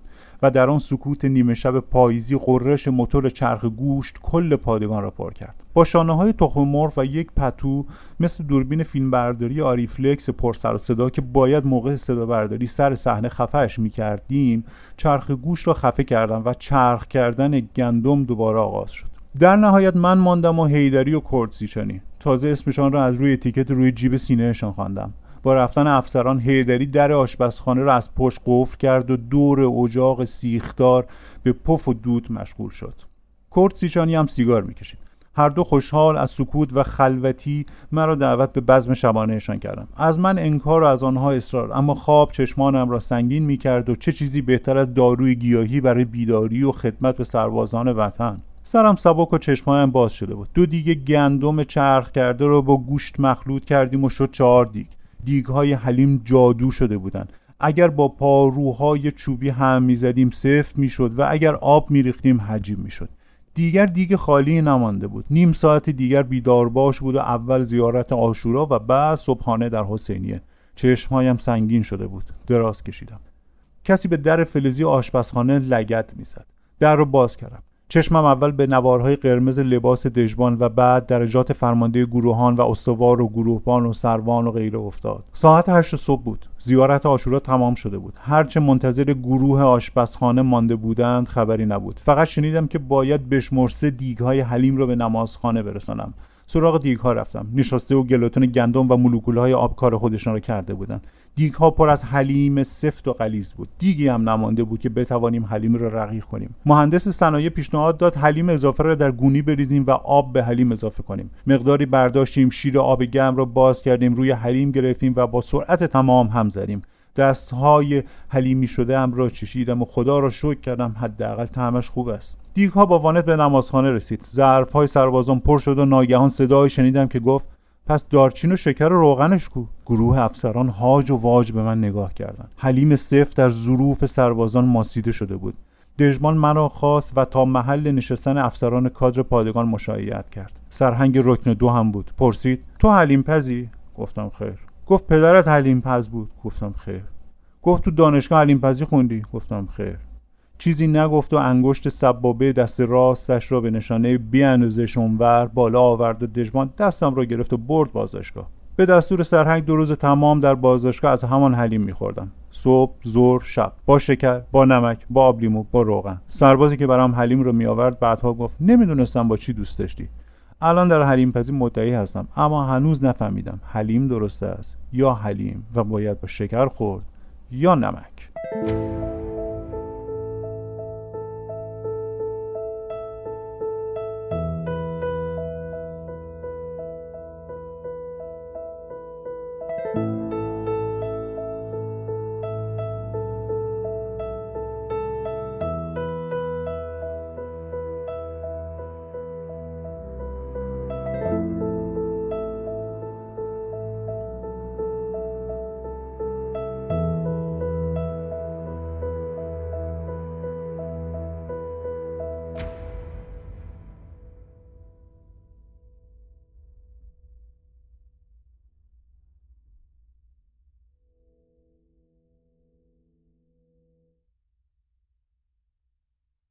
قصه آشپزها. آشپزها چه کسانی هستند؟ پاولو ساکی. ترجمه نهال محذوف. با صدای غزاله بختیاری. کلودیا پاردو. من در پالرمو به دنیا آمدم. قطعا یکی از شهرهایی که بیش از همه مرید خوراک و هر چیزی است که حول آن میچرخد. نتیجه داشتن دو جفت پدر بزرگ و مادر بزرگ پالرمویی این شده که خاطرات بیشماری از غذا و خوراک در دوران کودکیم داشته باشم که خودشان مقدمه شده اند برای یک عالم خاطرات دیگر. این بار نه چندان از دوران کودکی اما همچنان از خوراکی و غذا. یکی از این خاطرات مربوط به صبحهای مندلا است هر تابستان من و آله برادرم را برای تعطیلات به سیسیل میفرستادند که برای ما به معنای دریا، تابستان، بازی، مادر بزرگ و پدر بزرگ و بیش از همه دورا بود. دورا مستخدم منزل پدر بزرگ پدریم بود و هر روز صبح ساعت هفت با کلی ساک و کیسه پر از میوه و سبزیجات خوشمزه، ماهی، روغن و انواع شیرینی های سیسیلی موجود از راه می رسید که همهشان را همان روز صبح از بازار کاپو یا بالا رو خریده بود. ساعت هشت شروع می کرد به نهار درست کردن که هر روز هم بو و رنگ متفاوتی داشت. پاستا با تن رومی، ماهی بونیتو، بادمجان کبابی، میگو و خلاصه هرچه به مغز آدم می رسید. او به من یاد داد که سس گوجه فرنگی را برای صبحانه دوست داشته باشم. هنوز عطر آن سس و به شتاب سرازیر شدنهایمان را از پله های قیژقیژی اتاق زیر شیروانی که من و آله در آن میخوابیدیم خوب به خاطر میآورم. دورا همدست ما با یک فنجان قهوهخوری پر از سس گوجه فرنگی که یک برگ ریحان هم رویش میگذاشت در آشپزخانه منتظرمان بود. از آن زمان تا امروز صبحانه ها سس گوجه فرنگی خوردن عادتی است که نتوانستم یا نخواستم از سرم بیاندازم. غذا کلا مرا سر ذوق می آورد. تقریبا به یک قدرت جادویی میماند هر چیزی اگر یک بشقاب غذا هم کنارش باشد انگار شیرینتر و خوشایندتر و روانتر است یک شام عاشقانه، مشاجره‌ای که باید حل و فصل کرد، گرفتاری و مشکل، جشن، هیچ لحظه عاطفی نیست که با یک بشقاب پاستا یا یک بستنی تازه جور در نیاید. فکر می کنم در فهرست چیزهایی که در این دنیا از همه بیشتر دوست دارم خوراکی حتما هست. انگار این علاقه به طور ژنتیکی روی سلول هایم حک شده و مطمئنم که این عشق به غذا برای همیشه موجب شادی من خواهد بود. فرانچسکا ستیمی شغل من آموزش آشپزی است که کار شورانگیزی هم هست چون افراد را با طبیعت و در نهایت با خودشان پیوند می دهد. آشپزخانه من جایی است که در آن پایه های سنت ایتالیایی را از طریق دستور طبخ های خانوادگی به نسل های بعد منتقل می کنم. برای هر کدام از پیشنهادهای غذاییم به میراث گسترده چندین نسل از آشپزهای بسیار خبره مراجعه می کنم که در زندگی روزمره و حتی بیش از آن در گرد همایی های ویژه با دستپختشان خانواده را به وجد می آورده اند. من حلقه پیوندی هستم میان این ثروت فرهنگی و شاگردانم و به شکلی جادویی در طول این جلسات درس با هم خاطره می سازیم. میانمان همخانی و همسویی ذهنی شکل می گیرد و نمودها و یادگارهایی از زندگی گذشته را دوباره به یاد می آوریم و این بازیابی حافظه گاهی اوقات لحظات بسیار هیجان انگیزی به وجود می آورد. مهمانهای من از نقاط مختلف دنیا می آیند. آشپزی کردن با هم فرهنگ ها را با هم مرتبط می کند. وقتی با هم یک غذای خوشمزه درست می کنیم معمولا بیشتر شباهت هاست که بیرون می آید تا تفاوت ها و این حس خوبی است که ببینی در موضوع غذا عناصر مشترکی وجود دارد که همه خانواده بشری را به هم پیوند می دهد. دلم می‌خواهد فکر کنم که آخر کار مهمانهایم چیزی از من از ایتالیا و از تجربه‌ای که با هم داشته این با خود می‌برند. در این صورت است که تجربه غذا پختن ماهیت شادی و خوشحالی ناب به خود می‌گیرد. یوویکا یوویک. موسیقی و هنر دنیا را به هم پیوند می‌دهند مثل غذا.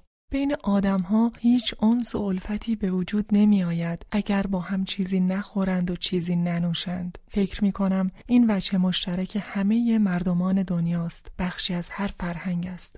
اما برای مردمان روما شاید رابطه با غذا از این هم قویتر و شدیدتر باشد. در کنار موسیقی، غذاهای سنتی هم نقش مهمی در وزن و معنا بخشیدن به لحظات زندگی ما از تولد تا مرگ دارد.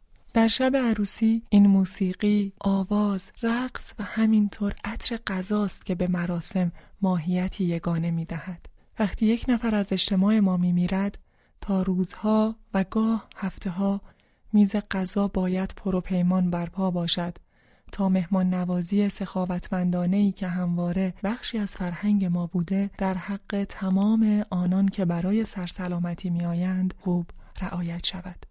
مادرم را در بستر مرگ به یاد می آورم و همه خانواده را که کنارش بودند. نگرانی اصلیش این بود که سالن غذاخوری که از شرکت کنندگان در مراسم یادبود پیش از دفن در آن پذیرایی می‌شد آبرومند باشد. بعد از فهرست کردن تمام خوردنی هایی که باید به مهمانان تعارف می‌شد خواست خودش بزرگترین گوساله را ببیند تا مطمئن شود که همه فهمیده اند که کدام حیوان را باید قربانی کنند. وقتی گوساله را به بالینش بردیم بالاخره خیالش راحت شد و تازه آن وقت بود که توانست با ما خداحافظی کند و در آرامش ترکمان کند. لویزا والیری من آشپزی را شروع کردم چون عاشق شیرینیم کاملا به خاطر دارم چه شد ماه اوت بود و من چهارده سال داشتم و با خانوادم در میلان بودم چون ما ماه ژوئیه به تعطیلات می رفتیم. اما آن وقتها برخلاف امروز میلان در ماه اوت بیابان برهوت بود و همه مغازه ها بسته بودند. بنابراین شیرینی فروشی ها هم بسته بودند و این برای آدم شکمویی مثل من یک مشکل بود. این شد که یک کتاب آشپزی باز کردم و اولین کیکم را پختم. همه کارهایش را هم خودم تنهایی کردم چون مادرم آشپزی کردن را دوست نداشت. آن تارت میوه اولین غذایی بود که پختم.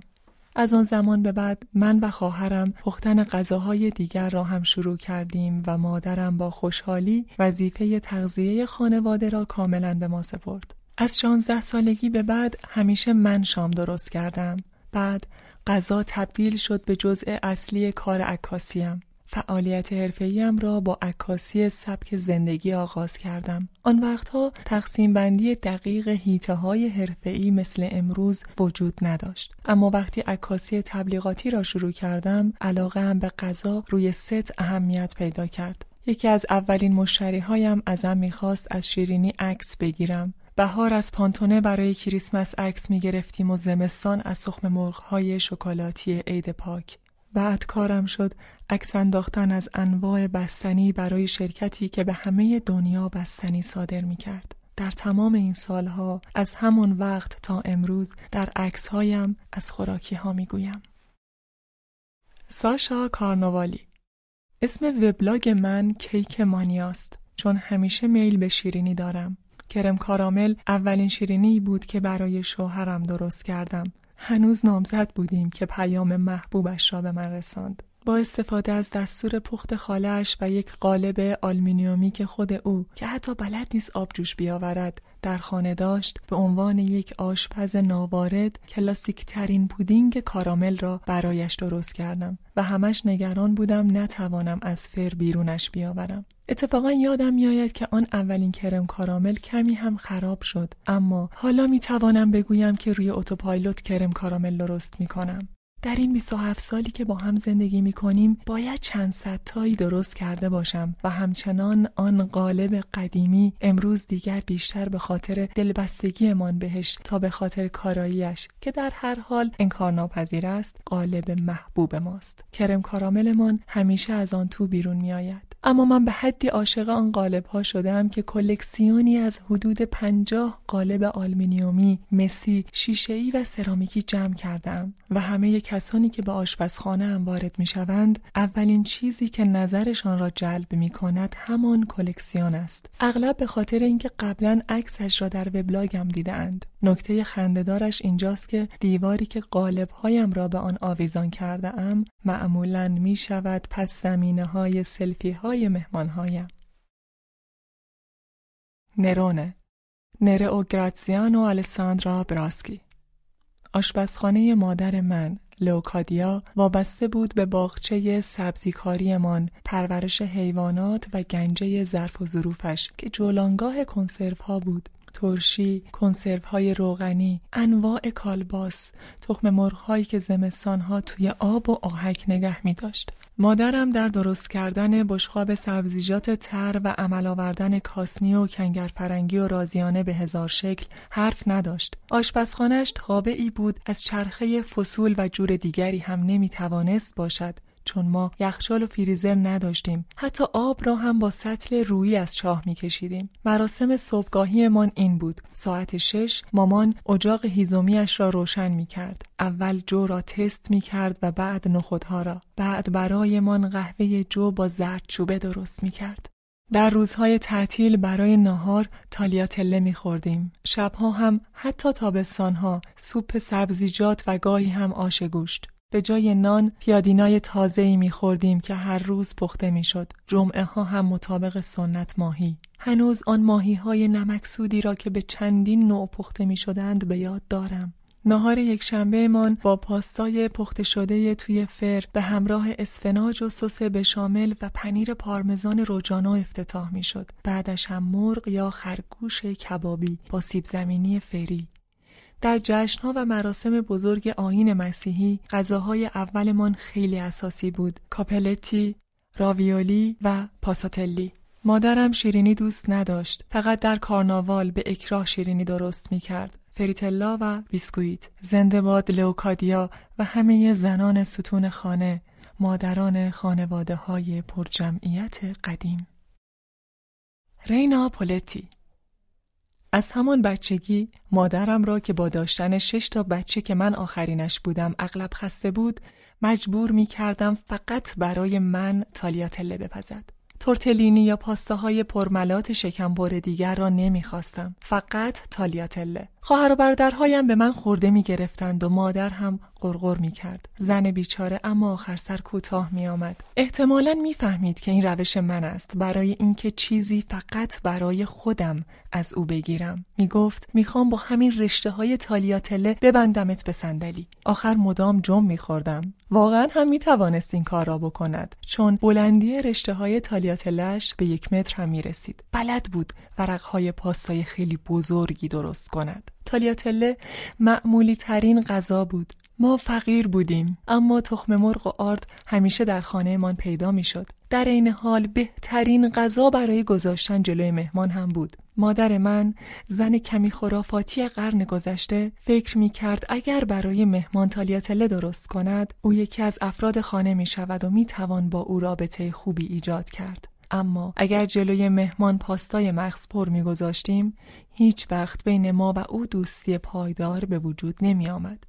او اینطور می گفت. همین خاطرات باعث شده من هم باور داشته باشم تالیاتل غذای دوستی است. بند نافی که هرگز نخواستم خودم را از آن جدا کنم چرا که به واجه مثل خانواده، عاطفه، مراقبت و توجه، فداکاری و امنیت متصل است. زیرا آشپزی یک هنر اما بیش از آن عشق است. خوشبختی را نمی‌توان خرید اما می‌توان آن را با یک بشقاب تالیاتله خوشمزه به دیگران پیشکش کرد.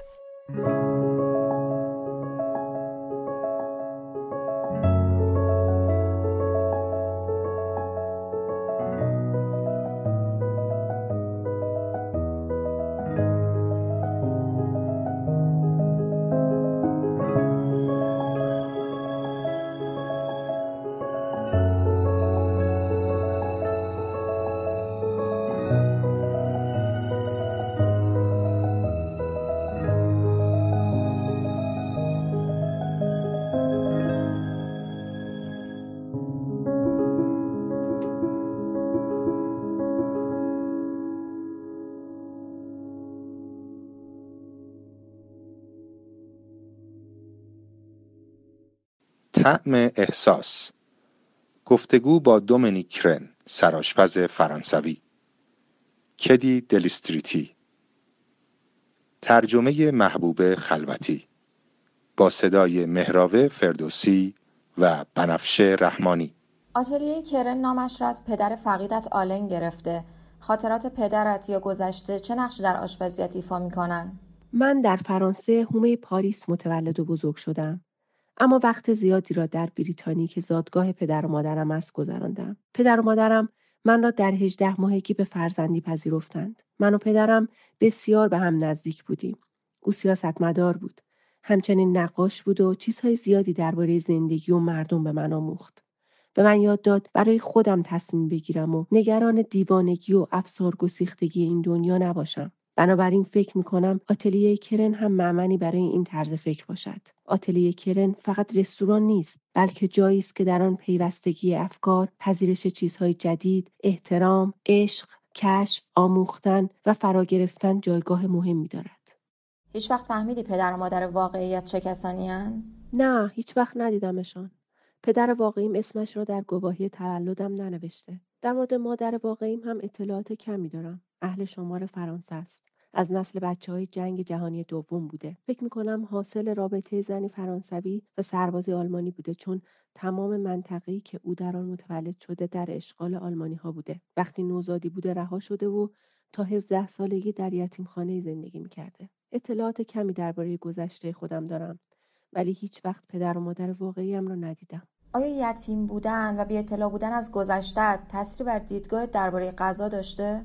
فکر نمی کنم این موضوع تاثیر زیادی بر آشپزی بگذارد ولی قطعا بر زندگی و به طور کلی بر نحوه ارتباط با مردم چرا؟ به نظرم خیلی مهم است که بپذیریم همگی ما در این دنیا با هم برابریم و ای کاش مردم میفهمیدند که زندگی فقط نژاد و قیافه نیست. ذات انسان دیدگاه او و احترام به دیگران از دیگر جنبه های مهم زندگی است. به خاطر گذشته که تجربه کردم در انسانها دنبال این میگردم که ببینم چه چیزی برای ارائه دارند و طرز فکرشان چطور است. نه نژاد یا مسائلی از این دست. به نظرم این روکت زیباتر است. آیا رستورانت به نوعی بازآفرینی خانواده است که از دست دادی؟ قطعا همینطور است. حتی فکر می‌کنم ارزش رستوران من بیشتر از خانواده است. فکر می‌کنم این رستوران مانند ابزاری است که به وسیله آن از دیگران میآموزم و به آنها آموزش می‌دهم. در نتیجه فکر می‌کنم فراتر از خانواده است و مطمئن هم نیستم که خانواده بی و نقصی باشد. زیرا خود آدم خانوادهش رو انتخاب نمی کند قبول دارید؟ آدم خانوادهش رو می سازد و این کاریست که من می کنم از کی به سمت سراشپز شدن تغییر مسیر دادی؟ وقتی هشت یا نه ساله بودم پدر و مادرم من را همراه با یکی از دوستان صمیمیشان که منتقد غذا بود به رستوران فرانسوی بردند آن رستوران ستاره میشلن داشت. آن روز خیلی تحت تاثیر همه چیز قرار گرفتم. به مادرم گفتم آره خودش است من می‌خواهم سرآشپز بشوم و می‌خواهم این غذا را درست کنم. ولی آن لحظه فکر نمی‌کردم واقعا قرار است سرآشپز شوم. فکر می‌کنم بیشتر تحت تاثیر تجربه آن روز بودم. تماشای رقص و گوش دادن به موسیقی کلا خیلی گذار بود. ولی از آن موقع بود که احساس کردم می‌خواهم در صنعت غذا کار کنم. می‌دانستم دستی در غذا خواهم داشت. و با مردم در ارتباط خواهم بود. ارزشمندترین ویژگی سرآشپز حرفه‌ای بودن چیست؟ قطعا توانایی درک دیگران، پذیرای مکالمه و گفتگو بودن. البته نمی‌خواهم بگویم منیت و خودخواهی بدترین ویژگی سرآشپز هاست. برعکس، اینها ویژگی های الزامی برای سرآشپز بودن است. کمی خودمحور بودن، کمی پرهیاهو بودن و تا حدی رئیس ماب بودن. همه ما غرور داریم. اما این منیت در بعضی آدم ها جوری بروز پیدا می کند که به نظرم غیر ضروری است. غرور آدم باید همراه با تفکر و وجدان باشد نه با حیاهو و قیل و قاله. آهای ببینید من بهترینم. متوجه منظورم هستید؟ نه واقعا لازم نیست آدم اینطوری باشد. ولی خب می‌دانید بعضی ها طرز فکرشان متفاوت است. ولی برای من توانایی درک دیگران بسیار مهم است. منوی غذاهایت به زبان شعر نوشته شدند. خودت اسمش رو گذاشته ای آشپزی شاعرانه. اهمیت ترکیب غذا و ادبیات چیست؟ غذا هم یک زبان است. راهی برای بیان احساسات درونی. من شیفته شعر هستم و فکر می کنم شعر آدم را به اعماق وجودش می‌برد. به همین خاطر به نظرم خیلی مهم است این دو را به هم پیوند بدهیم زیرا هر دو زبان به بهترین شکل یکدیگر را کامل می کنند. آیا به عنوان سراشپز آفرینش روایت و سفر احساسی مهمانانت هدف مهمی برایت است؟ بله به نظرم خیلی مهم است. وقتی آدم به وسیله غذا احساساتش را بیان می کند و مردم می آیند و از آن غذا لذت می برند می توانند احساساتی را که سعی کردی بیان کنی درک کنند. مثلا چند روز پیش خانمی داشت چیزی را که تازه درست کرده بودم می‌خورد که گریش گرفت خیلی صحنه زیبایی بود عاشق اینم که مردم می توانند حساس باشند و به آنچه تلاش می کنم با غذاهایم بیان کنم پاسخی احساسی نشان می دهند. اگر بتوانم این کار را بکنم و بر این نقطه حساس دست بگذارم می‌دانم که دارم کارم را درست انجام میدم دوست دارم آنها را به مکانی که در کودکی رفتند ببرم یا چیزی را که قبلا تجربه کردن یادشان بیاورم. تجربه آنها شاید به خاطر من ربطی نداشته باشد اما چیزی را درونشان تحریک می‌کنم. چند وقت پیش چند نفر از اندونزی به رستورانم آمدند و یکی از غذاهایم را امتحان کردند. مادری بود که به زبان اندونزیایی حرف می‌زد و دخترش حرفهای او را برایم ترجمه می‌کرد که می‌گفت بافتی در غذای من وجود دارد که او را یاد آشپزی مادرش میاندازد. من در زندگی روزمرم با آن آدمها هیچ ارتباطی نداشتم اما می توانم از طریق آشپزی با آنها ارتباط برقرار کنم و به نظرم این واقعا شگفتانگیز است. اغلب می‌گویند تو با پیوند سبک بسری با شیوه جدید آشپزی غذاها را اساسا بازآفرینی می‌کنی. همه سرآشپزها نمی‌توانند مشتریهایشان را به یک سفر شاعرانه دعوت کنند. در مورد اصطلاح بازآفرینی مطمئن نیستم. واقعا هیچ مفهوم مشخصی نمی‌تواند آشپزی من را تعریف کند. آشپزی برای من مثل یک بوم سفید است که به هم اجازه می‌دهد ظریفترین احساسات را به تصویر بکشم. قطعا این سبک شخصی من برای بیان احساساتم است. ولی همانطور که نمی‌توانیم بگوییم پیکاسو نقاشی را دوباره اختراع کرد در مورد من هم نمی‌توانیم بگوییم غذاها را بازآفرینی کردم. پیکاسو سبک شخصی خودش را آفرید. فکر می‌کنم من کارهایی می‌کنم که بسیار متفاوتند. دنبال این نیستم که بدانم دیگران چه کار می‌کنند. با وجود این از کلمه بازآفرینی هم خوشم نمیآید. چه کلمه ای را ترجیح می‌دهی؟ به نظرم کار من تکامل است. تکامل آشپزی. کربرتون تنها موردی است که همیشه در منوی غذاهایت دیده می شود. چه چیزی این نوشیدنی را اینقدر خاص و شخصی کرده؟ این نوشیدنی خاطره است از زمانهایی که مادرم در خانه مهمان داشت. کربرتون از آب سیب طبیعی و لیکور انگور فرنگی سیاه درست می شود و این کوکتل یکی از اولین چیزهایی بود که مادرم برای پذیرایی از مهمانهایش درست می کرد. این کوکتل برای من همیشه به معنی استقبال از مهمانان احساس راحتی دادن به آنها و خوب کردن حالشان است و به تب گرامی داشتن چیزی که در بزرگ شدن کنار مادرم تجربهش کردم در نتیجه این نوشیدنی ادای احترامی است به مادرم برای به دست آوردن ستاره میشلن سوم باید چیکار کنی؟ آیا فعالانه دنبال به دست آوردنش هستی؟ ما در آتلیه کرن هر روز به دنبال اینیم که از دیروز بهتر باشیم. اما اعتقادی به این ندارم که یک میلیون دلار برای نوسازی خرج کنم چون می‌خواهم ستاره سوم را به دست بیاورم. اما به این معتقدم که باید روش های آشپزیمون را بهتر کنیم. وقتی آتلیه را باز کردم واقعا هیچ پولی نداشتم. هر روز که کار می‌کنیم کمی پول کنار می‌گذاریم تا آتلیه را بهتر کنیم. قرار است در ماه ژانویه یک گاز ملتنی بخرم. برای اولین بار می‌توانم وسیله زیبا داشته باشم. اما اینکه اینجا را به خاطر یک ستاره میشلن تغییر بدهم نه. هرچه پیش آید خوش آید. اگر میشلن فکر می‌کند ما به آن حد رسیده ایم که سه ستاره شویم بسیار عالی. اما اگر اینطور فکر نمی کند خب ببخشید. من آدمی نیستم که یک یا دو میلیون دلار صرف نوسازی رستورانم بکنم. سبک کاری من این نیست. آیا قصد داری فعالیتهایت را گسترش دهی و رستورانهای جدیدی باز کنی؟ یا می‌خواهی به صورت اختصاصی در آتلیه کرن و پوتیکرن ادامه دهی؟ اخیرا کنار آتلیه کرن یک شراب فروشی باز کردم. جایی با کیفیت و گرانی است پر از شرابهای کهنه. درباره گسترش کارم واقعا نمی‌دانم. شاید در لس آنجلس ولی خیلی سخت است. البته دنبال انجام کارهای دیگر هم هستم. می‌خواهم یک کتاب آشپزی دیگر بنویسم که به نوعی شرح حالم خواهد بود. با این کتاب شرکت در یک قسمت از برنامه میز سرآشپز و کسب عنوان بهترین سرآشپز زن جهان حسابی اوج گرفتی و به قله شهرت رسیدی. این شهرت تازه کار و زندگیت را سختتر کرده یا آسانتر؟ خب من مدت خیلی زیادی آشپزی می‌کنم. گمانم نه سال پیش بود که مجله اسکوایر عنوان سرآشپز سال را به من داد. ولی خب خوب است که چنین سکویی در اختیار دارم. مردم به من توجه می‌کنند. خب می‌پرسید زندگیم را آسانتر کرده؟ باید بگویم خیر. من همچنان دارم کار می‌کنم و تمام تلاشم را می‌کنم و توقعات زیاد است. خیلی عالی است که گروه هم دارد خوب کار می‌کند و اوضاع رستوران خوب است و کارکنانم می‌توانند نتیجه سخت گوشیشان را به خانوادهشان نشان دهند. این مسئله باعث شده من نیز به ثبات برسم. اما خب هر روز روز از نو روزی از نو. نظرت درباره تمایز جنسیتی در عنوان بهترین سرآشپز زن جهان امسال چیست؟ هنوز مسئله جنسیت در آشپزی وجود دارد. منظورم این است که نمی‌گوییم سرآشپز مرد می‌گوییم سرآشپز. همه ما سرآشپزیم و وقتی بهش فکر می‌کنم کار در کنار یکدیگر تجربه بینظیری است. ما با هم آشپزی می‌کنیم و مهم نیست مرد باشیم یا زن. ما باید با هم متحد شویم و بگوییم نه خیر اینها همگی سرآشپزند. چنین روزی روز بزرگی خواهد بود اما به این زودی ها پیش نخواهد آمد. پرمعناترین و به یادماندنی ترین غذایی که خورده ای چه بوده؟ آشپزی مادرم همیشه در ذهنم هست. غذاهای بینظیر به یادماندنی زیادی خوردم. اخیرا در رستوران بلو هیل در شمال نیویورک غذای بسیار فکر شده خوردم. همچنین غذای بینظیری در رستوران مادیرا ولی باید بگویم به یاد ماندنی ترین غذاها چند غذایی بودند که مادرم در طول سالهای مختلف برایم پخته بود هدف نهاییت چیست کی می توانی استراحت کنی خدایا فکر می‌کنم روزی که همه به هم نگاه کنیم و احساس کنیم همگی در یک جهان زندگی می‌کنیم و از یک نژاد بشری هستیم. آن روز من می‌توانم استراحت کنم. پس فکر می‌کنم کمی طول بکشد. خب بله. وقتی به دنیا نگاه می‌کنم می‌بینم همه خودخواهند و فکر می‌کنن از دیگران بهترند. بیایید با هم کار کنیم و به اطرافمان نگاه کنیم و ببینیم چطور داریم سیارهمان را نابود می‌کنیم. بیایید روی این موضوع کار کنیم. بیایید به جای برگردیم که همه چیز با دقت انجام می شود امیدوارم رستوران و غذاهای من جای خوبی برای شروع باشند.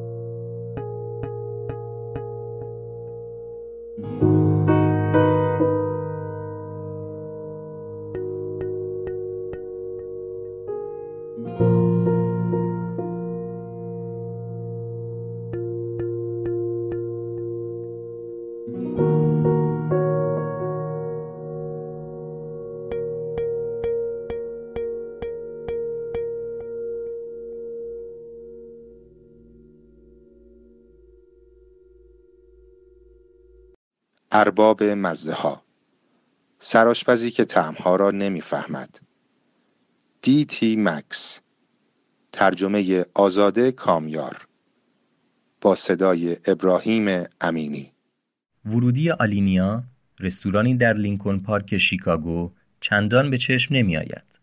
کسانی که به رستوران می آیند از درهای فلزی خاکستری رنگش می گذارند، راهروی باریک را پشت سر می گذارند و به درهایی می رسند که خود به خود باز می شوند. کسانی که برای غذا خوردن به آلینیا قدم می گذارند، از کنار آشپزخانه می گذارند که اجاق بزرگ یا قابلمه های آویزان روی دیوارش ندارد. در عوض میزهای فولادی کمفروغ، نورهای سقفی مخصوص تالارهای کنفرانس و کفوشهای خاکستری دارد. روی دیوار پسترهای بزرگی هست با طرحهایی از غذاهایی که گرند آکتس سراشپز آلینیا قصد دارد به منوی رستوران اضافه کند. وقتی سهشنبه شبی در ماه آوریل 2008 به آنجا رفتم، طرح چیزی شبیه پرچم روی دیوار بود. در واقع برشی بود از گوشت گاو ژاپنی موسوم به واگیو که به یک جفت چوب غذاخوری قرار گرفته روی یک پایه وصل شده بود. در طرح دیگری رشته خوردنی کشیده بودند که از کاکل ذرت یا ساقه گیاهان درست می‌شد. در تصویر سوم یک گوی به سه لایه هم مرکز تقسیم شده بود. هسته از توت فرنگی، لایه میانی از زیتونهای نیس و پوسته ای از شکلات سفید که با بنفشه مزهدار شده بود. آلینیا سهشنبه ها تعطیل است اما آن شب آکتس سی و چهار ساله داشت روی غذاهای تازه کار می‌کرد. سعی می کند هر فصل منویش را تغییر دهد. دوست دارد آخر شبها وقتی رستوران خالی است سراغ ایده های نو برای آشپزی برود و نمونه های اولیه و مختلف را روی دفترچه پیاده کند بعد این طرحها را به پسترهای بزرگ انتقال می دهد و به دیوار آشپزخانه می چسباند تا کارکنان رستوران طرحها را جلوی چشمشان داشته باشند. آن شب روی یکی از پسترها این کلمات نوشته شده بود. بهاری باشید. چطوری؟ نو بودن، تازگی، یخ، جوانه ها، ظریف، آهسته. سه کمک آشپز دستیار آکتس بودند. دستیار این مرد لاغرندام با یک متر و هفتاد و نه سانت قد که خودش می‌گوید اگه از من بپرسی میگم یک و هشتاد. خوش است و موهای سرخش را با تیغ کوتاه کرده. چهار مرد بعد تنگ کردن روپوش های سفید آشپزی دور یک میز جمع شدند. آن شب تمرکزشان روی دسری بود از توت فرنگی، زیتونهای نیس و اصاره بنفشه. آکتس در ماه مارس به فکر درست کردن این غذا افتاد. طبق توضیحاتی که ایمیلی برایم فرستاده بود، اول چندان مطمئن نبوده که چطور این سه خوراکی را با هم ترکیب کند. فقط با خط خرچنگ قورباغه‌ای کنار جمله بهاری باشید نوشته بود دسر ترکیبی طی چند هفته بعد چند شیوه مختلف را به کار برد دسری رقیق در یک کپسول یا قوطه خوردن در رایه ها آکتس بر اساس سنت آشپزی ملکولی کار می کند که در آن با استفاده از روش های علمی در غذاهای آشنا مزه ها و بافت های جدید ایجاد می کنند. در آشپزی ملکولی به جای پخت مواد غذایی عبارت دستکاری را به کار می‌برند. آکتس در نهایت تصمیم گرفت برای این دسر از توپی به اندازه یک آبنبات چوبی بزرگ استفاده کند که در آن سه ماده غذایی دور یکدیگر را گرفتند. آکتس در ایمیلی نوشته بود مزه را با این فرض کنار هم قرار میدیم که چون کنار هم بوی خوبی دارند پس حتما مزه خوبی هم خواهند داشت. آکتس وسط صحبت گاهی مکس می‌کرد. صدایش خش داشت و در جعبه را که همراهش داشت باز می کرد و پاشنه دستش را با مایه سفید گچی رنگی آغشته می کرد. سرش را کج می گرفت و دستش را داخل دهانش می مالید. مایه لیدوکاین بود. یک جور مسکن. نزدیک به یک سال پیش پزشکها تشخیص دادن آکت به سرطان زبان مبتلاست. به او خبر دادند اگر فورا درمان را آغاز نکند زنده نمیماند. خوب به یاد داشت که دکتری از مرکز درمانی دانشگاه شیکاگو بهش گفته بود سرطان شما در مرحله چهارمه و مرحله پنجمی هم وجود نداره. پزشکان قدرت لنفاوی گردنش را برداشتند و جای زخمی صورتی رنگ از سه سانت پایینتر از نرمه گوش چپش تا سه سانت بالاتر از استخوان ترقوهش باقی ماند. دوازده هفته شیمی درمانی شد و موهایش را از دست داد. شش هفته هم پرتو درمانی داشت و به خاطر آن گلویش آنقدر برم کرد که انگار کاملا بسته شده بود. درمان حس طعم و مزه را نیز در او از بین برد. هرچند حالا رفته رفته حس چشایش دارد برمیگردد اما بازگشت کاملش شاید یک سال یا حتی بیشتر طول بکشد. برای همین حالا موقعیت پیچیده‌ای دارد چون باید غذاهایی درست کند و به مردم بدهد که خودش نمی‌تواند مزه آنها را بفهمد. آن شب آکتس و گروهش می‌خواستند بین مزه های سازنده لایه خارجی دسر جدید شکلات سفید و بنفشه تعادلی پیدا کنند. آنچه گوی باید با آن پر می‌شد معمای دیگری بود. اگر توت فرنگی بیشتر می‌شد مزهش به نمک زیتون ها میچربید. اگر زیتون بیشتر می‌شد مزه توت فرنگی معلوم نمی‌شد و طعم بنفشه به عنوان پژواکی از بهار باید همچون پیوندی بین این دو طعم قوی عمل می‌کرد. بعد از آب شدن شکلات سفید آکت کنار رفت تا دستیارهایش کار را ادامه دهند یکیشان با قطر چکان اصاره استخودوس را به مایه قهوه‌ای روشن اضافه می کرد و دیگری مایه را هم می‌زد. آن شب آکتس استخودوس را به جای بنفشه به کار برد چون روغن بنفشه‌ای که خریده بودند هنوز به رستوران نرسیده بود. آکتس از سه آشپز دیگر پرسید مزش چطور شده؟ یکیشان جواب داد هنوز چیزی که می‌خواستیم نشده سرآشپز. آکت بینیش را توی کاسه فرو برد. گفت چند قطره دیگه اضافه کنید و دوباره عقب ایستاد و بیشتر در فکر فرو رفت.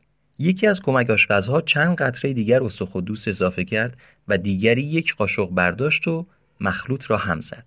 آکتس ازش پرسید حالا چطور شد؟ دائم دورشان میچرخید. کمک آشپز پاسخ داد راستش نه هنوز خوب نیست. بازم استخودوس. آکت به کمک آشپز دیگر رو کرد و ازش خواست از ترکیب بچشد. کمک آشپز قاشقی را که همکارش پایین گذاشته بود برداشت در ظرف فرو برد و مزه را چشید. گفت نه آکت دوباره بینیش را توی کاسه فرو برد. دستیارهایش مدام چند قطره استخودوس به ترکیب اضافه می کردند و باز می چشیدند. عاقبت گفتند ترکیب شکلات سفید و بنفشه چیز خوشمزه از کار در می آید. آکتس گفت می‌تونم بوشو حس کنم. چهار مرد تکه های توت فرنگی آغشته به مخلوط زیتون را در تابه محتوی نیتروژن مایع ریختند و به سرعت منجمدشان کردند. بعد گویها را با شکلات سفید مزهدار شده با گل پوشاندند و توی فریزر گذاشتند. بعد آن بود که من و آکتس در رستوران خالی پشت یکی از میزها نشستیم. گفت اگر آرزوهای دیگری در سر داشت وضعیتش خیلی مهم نبود. سرآشپزهای زیادی بودند که فصل به فصل تغییر چندانی در منوهایشان نمی‌دادند. اما این راهی نبود که آکتس بخواهد برود. برایم تعریف کرد زمانی برای تامس کلر سرآشپز مشهور رستوران فرنچ لاندری در شهر ناپاولی کالیفرنیا کار می‌کرده. گفت تامس غذای معروف خودش را دارد. صدف و مروارید یک غذای بی‌نظیر. ما نمی‌خوایم با این روال کار کنیم. ما غذایی درست می‌کنیم که عالیان و بعد غذاهای دیگه ای رو جانشینشون می‌کنیم. در عوض شهرت فزاینده آکتس هم به خاطر تعهدش به نوآوری در رستورانش است. بنابراین اگر نتواند همچنان به خلق غذاهای جدید ادامه دهد رستوران تعطیل می شود یا دست کم جایگاه مهم فعلیش را در میان طرفداران مشتاق غذا از دست خواهد داد.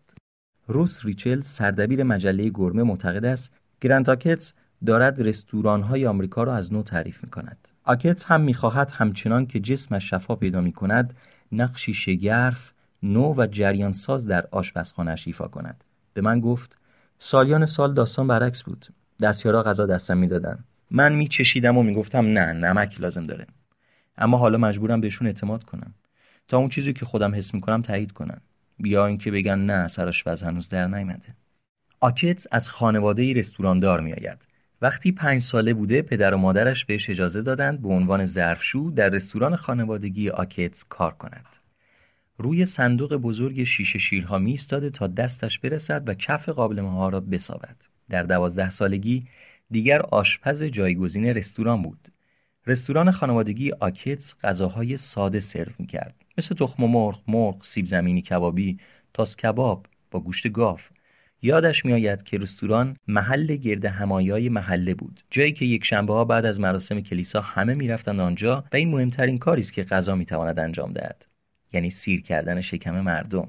تزیین غذاهایی که با این هدف سرو می شدن چندان معنی ندارد. وقتی یاکت 11 ساله بود چند پر جعفری به بشقاب املتش اضافه کرد. پدرش بهش گفت لازم نیست خوش قیافه باشه فقط باید خوشمزه باشه. اما پسرش از شنیدن این حرف دلسرد نشد و همچنان به تجربه کردن ادامه داد.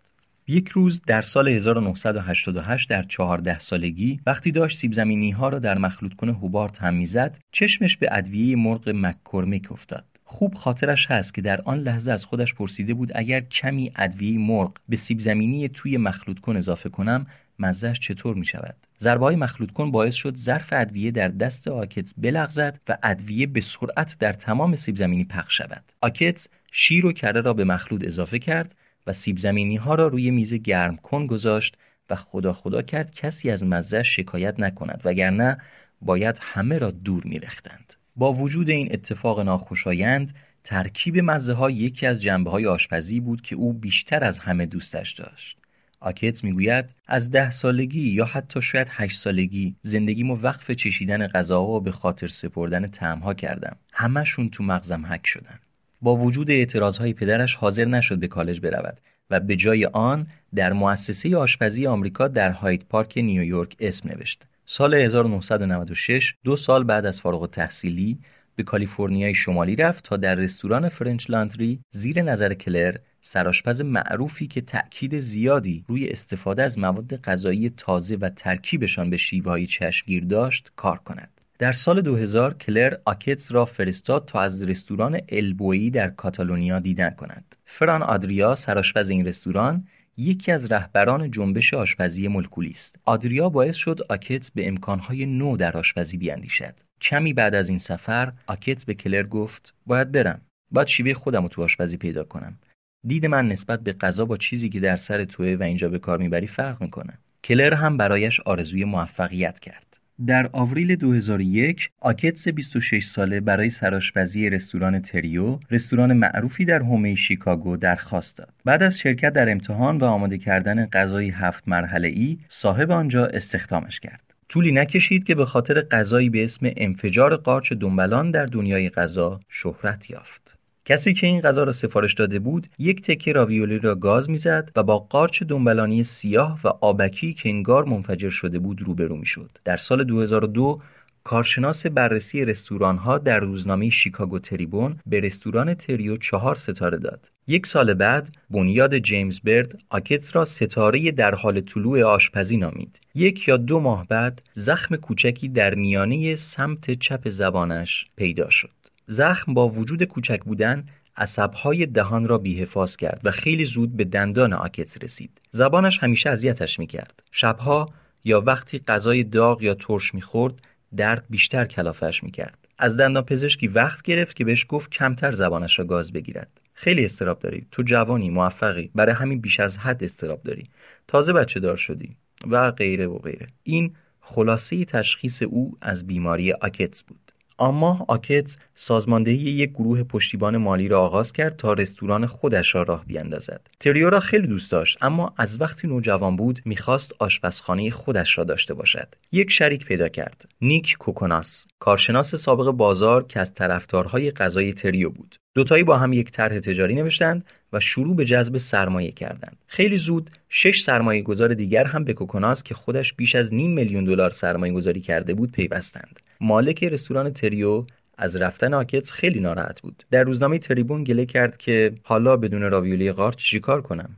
این غذا به خاطره یک دوست قدیمی میمونه. در ماه مارس که در آلینیا غذا خوردم تأثیر آدریا بر آکتس کاملا مشهود بود غذا که به شکل خندهداری مفصل بود 24 جور خوراک مختلف داشت و همراه با نوشیدنی 375 دلار خرج برداشت. پذیرایی از من با اشتهاورترین خوراکی آغاز شد و آهسته آهسته مزه ها به سمت شیرینی رفتند. در آخر هم با قهوه‌ای به شکل آبنبات بلوری تمام شد.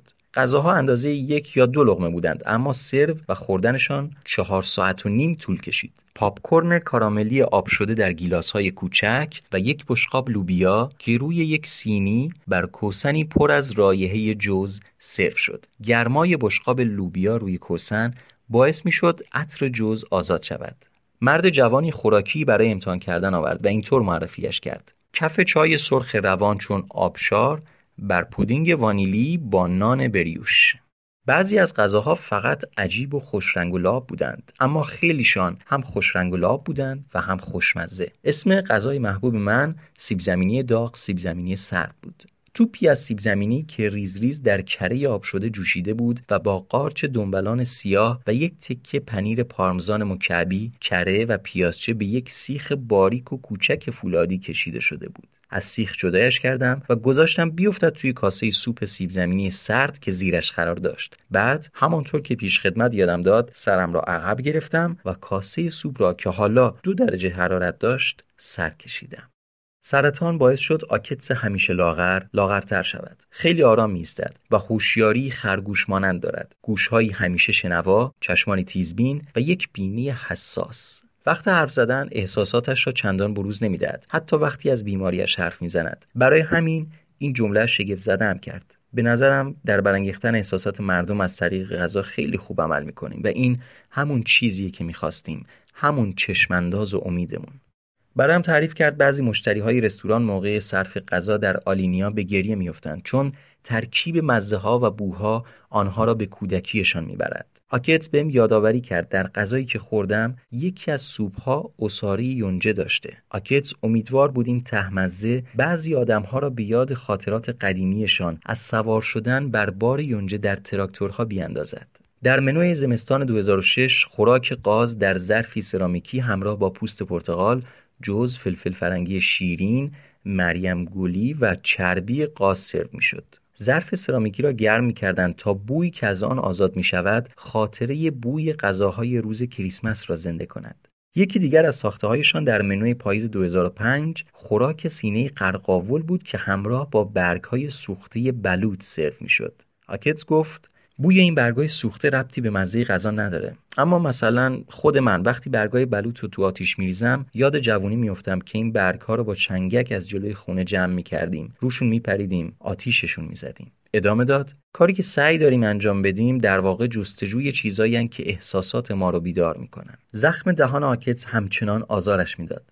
در نوامبر 2004 دوباره سراغ دندان پزشکش رفت. او آکتس را پیش یک جراح دهان فرستاد. جراح از زخم دهان او نمونه برداری کرد و آن را برای بایوپسی به آزمایشگاه فرستاد. بافت هیچ نشانی از سرطان نداشت.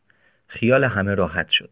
در این فاصله آکتس هم آماده شد تا آلینیا را افتتاح کند. آغاز کار با یک دستانداز همراه بود. فرانک برونی منتقد معروف رستوران ها در روزنامه تایمز در اولین هفته نوشتن ستونش با عنوان یادداشت‌های منتقد نقش علم را بیشتر از نقش قلب دانست و نوشت رستوران آدریا در اسپانیا را ترجیح می‌دهد هدف آکتس برای اختراع دوباره آشپزی در حالی که ادعا می کند می‌خواهد خاطرات پروستی را در ما زنده کند به نظر برونی تناقض‌آمیز می آمد. اما واکنش شهر زادگاهش به افتتاح این رستوران کاملا قاطعانه بود. روزنامه تریبون تمام غذاهایی را که روزنامه تایمز صرفاً پر زرق و برق و خوشنما نامیده بود ستود و نوشت ساندویچ کره بادم زمینی و مربا غذای خاطرانگیز است که به درد موزه هنرهای معاصر می‌خورد. یکی از شیفته های غذا در منطقه در فروم آنلاین و پرطرفداری به نام ایگالت عکسی از تمام غذاهایی را که در آلینیا خورده شده بود منتشر کرد و نوشت که هر غذا به طور میانگین چند لقمه می شود چهارده و چهار دهم لقمه برای هر خوراک. 116 لقمه برای هر وعده غذایی. مدتی بعد روس ریچل از مجله گرمه به شیکاگو آمد و با گفتن اینکه آلینیا بهترین رستوران امریکاست از آن تجلیل کرد. حتی ادعا کرد آکتس در اصالت غذاهایش از استاد خود تامس کلر نیز پیشتر رفته است. کوکوناس و آکتس به بانک رفتند 15 هزار دلار از حسابشان خارج کردند و به آشپزها و کارکنان آلینیا پاداش دادند. آکتس در برنامه تلویزیونی تودی هم حاضر شد. به یاد می آورد که 15 ماه بعد در جریانی تند و بیوقفه از انرژی و جنب و جوش گذشت. هر چیزی که بتوانی فکرش را بکنی. هتل زنجیره‌ای اینترنشنال بهشان پیشنهاد داد شعبه های دیگری از رستوران آلینیا را افتتاح کنند. آکتس برای نوشتن یک کتاب آشپزی با ناشر قرارداد بست او و کوکوناس شروع به برنامه ریزی برای گشایش رستورانی در نیویورک کردند. طی این ماهها آکت با گذاشتن آدامسی بین زخم زبان و دندانش با مشکلش کنار می آمد. در جولای 2006 پیش دندانپزشک دیگری رفت و او هم یک محافظ دهانی برایش تجویز کرد. عاقبت توموری در زبانش شکل گرفت. تا بهار 2007 آنقدر بزرگ شده بود که آکتس دیگر نمی‌توانست به خوبی صحبت کند. وزن زیادی از دست داده بود و غذایش شده بود سوپ. هنوز هم هر روز به آشپزخانه سر می‌زد و تا آنجا که در توان داشت کمک می‌کرد. اما سراغ چشیدن غذاهای داغ و سرد و آنهایی که بافت سختی داشتن نمی‌رفت. وقتش را صرف کتاب آشپزی و طرح اندازی رستوران نیویورک می‌کرد. اما درد و فشار ناشی از بیماری داشت از پا میانداختش. در ماه جوان به دندان پزشکی که سال گذشته ماینش کرده بود تلفن کرد و ازش خواست در محافظ دهانیش تغییراتی دهد. دندان پزشک به او گفت به مطب برود. در پرونده پزشکیش نوشته شده بیمار می‌داند نباید زبانش را گاز بگیرد اما نمی‌تونه این کار را انجام نده. دندان پزشک او را پیش یک متخصص لثه فرستاد. آکت آن ملاقات را به خوبی به یاد دارد. اون موقع دیگه حتی نمی‌تونستم درست حرف بزنم وزن کم کرده بودم چون نمی‌تونستم غذا رو بجوم. زبانم که به دندانم می‌خورد درد می‌گرفت. دهانم رو باز کردم و اون نگاهی به زایی انداخت و گفت خدای من معلومه که این یه گاز گرفتگی ساده نیست آکتس را پیش جراح دیگری فرستادن و او دوباره نمونه برداری کرد آکتس و کوکوناس حالا دیگر نگران شده بودند و آکتس بیمار به نظر می رسید. از 73 کیلو که وزن طبیعیش بود نزدیک 7 کیلو کم شده بود. وقتی آکتس فهمید یک هفته طول می کشد تا نتیجه نمونه برداری مشخص شود، کوکوناس به مطب جراح تلفن زد و ازش خواست این کار را زودتر انجام دهد. به پزشک گفت ببینید او سرآشپزی است که نمی‌تونه غذاها رو بچشه. دو روز بعد از مطب با آکتس تماس گرفتن و بهش گفتن ساعت ده صبح فردا اینجا باشین. در مطب دکتر به او گفت که سرطان زبان دارد و برایش توضیح داد درمان معمول در چنین شرایطی برداشتن دو سوم بخش مشهود زبان آکتس و پیوند بافت دیگری مثل بخشی از دستش به قسمت باقی مانده است. زبان آکتس زبانی با ظاهر معمولی می‌شد اما در بهترین حالت از حس چشایی محدودی برخوردار خواهد بود. دکتر گفت حتی ممکن است لازم باشد برای خوردن غذا از لوله استفاده کند. آکت می‌گوید اول خیال کرده جراح دارد سر به سرش می‌گذارد. اینجوری بودم که خیال بابا الان سال 2007 یعنی هنوز برای این مرض علاجی پیدا نکردیم مگه دوره شاه وزوزکه کوتاه بیایید حتما درمان دیگری هم هست. آکتس و کوکوناس بهت زده از مطب بیرون آمدن. با اینکه ساعت تازه ده صبح بود به رستورانی مکزیکی در پایین خیابان رفتن و نوشیدنی سفارش دادن. کوکوناس همان موقع هم فهمیده بود آکتس اجازه نمی‌دهد کسی زبانش را ببرد. گفت بیا همونطور که قال رستوران کندیم قال اینم بکنیم. شروع به جستجو در گوگل کرد. دنبال درمان دیگری غیر از جراحی میگشت. کوکوناس که شش سال از آکتس بزرگتر بود با او مثل یک برادر کوچکتر زرنگ اما سر به هوا رفتار می‌کرد. برای او تشخیص سرطان در آکس بیش از آنکه موضوعی تجاری باشد مسئله شخصی بود. گرچه خودش نزدیک بود بزند زیر گریه اما تلاش می‌کرد آکس را دلگرم کند و بهش گفت قرار یه سراشپز بیزبون اما همچنان نابغه باشی. آکتس دائما تکرار می‌کرد دارم میمیرم. آن دو تلاش کردند جستجوی درمان برای آکتس مخفی باقی بماند اما می‌دانستند به هر حال خبر بین رستوران ها پخش می شود و همه کسانی که دستی در آشپزی دارند و همچنین منتقدها به آن پی می‌برند. چند وقت بعد کوکوناس و آکتس این مسئله را با کارکنانشان در میان گذاشتند. این باعث شد چند نفرشان به کوچه پشتی رستوران بروند و گریه کنند. بعد از دیدار با یکی از جراحان مرکز درمانی ادوکید ایلینویز ماسونیک یکی از گذاران رستوران ترتیبی داد تا آکتس به مرکز درمان سرطان مموریال اسلوان کترینگ در منهتن برود. آکتس آنجا برای یک جراح سر و گردن نگرانیش را توضیح داد. خیلی خوب. سه چهارم زبانم رو بریدیم. زندگیم چی میشه؟ می‌تونم حرف بزنم؟ نه. می‌تونم غذا بخورم؟ نه.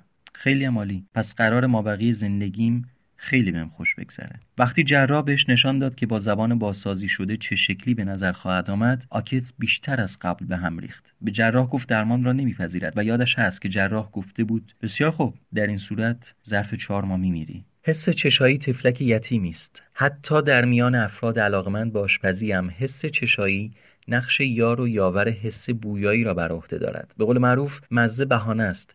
مرد میدان بویایی است. بعد از اینکه در آلینیا شام خوردم یادداشتی درباره مزه هایی که آنجا چشیده بودم نوشتم. کارامل نعنا صدر دارچین دود وانیل لیمو سبزه یود فلفل انگور مزه مقوایی از یونجه مزه کربونی تست سوخته و تهمزه موز رسیده. تمام اینها را چشیده بودم. اما فهمیدم دانش من درباره آنها در اصل برآمده از اطلاعاتی نیست که از زبانم به مغزم می‌رسد. برای درک مزه به کمک حواس دیگر هم احتیاج داریم. بخش زیادی از کاری که به زبان نسبت می دهیم بر عهده چشم ها و بینی است. بینی می تواند هزاران بو را از هم تشخیص دهد در حالی که پرزهای چشایی تنها پنج مزه یا چیزی در همین حدود را تشخیص می دهند آبنبات پرتغالی و آب پرتغال یک مزه دارند. حتی بعضی سیب ها و پیازها هم هم مزه باید غذاها را بو کنیم بافتشان یا خودشان را ببینیم تا بتوانیم آنها را از هم تشخیص دهیم. برخی تخمین می‌زنند اطلاعاتی که برای تشخیص مزه به مغز می‌رسد 80 تا 90 درصد از حس بویایی میآید. اما کمتر کسی این موضوع را می‌داند. شاید تمام اینها بود که به آکتس نشان داد نگرانیش به خاطر از دست دادن حس چشایی بیش از حد است. آیا چشمها و بینیش نمی توانستند غذا را در آلینیا به خوبی قبل نگه دارند؟ تا حدی می توانستند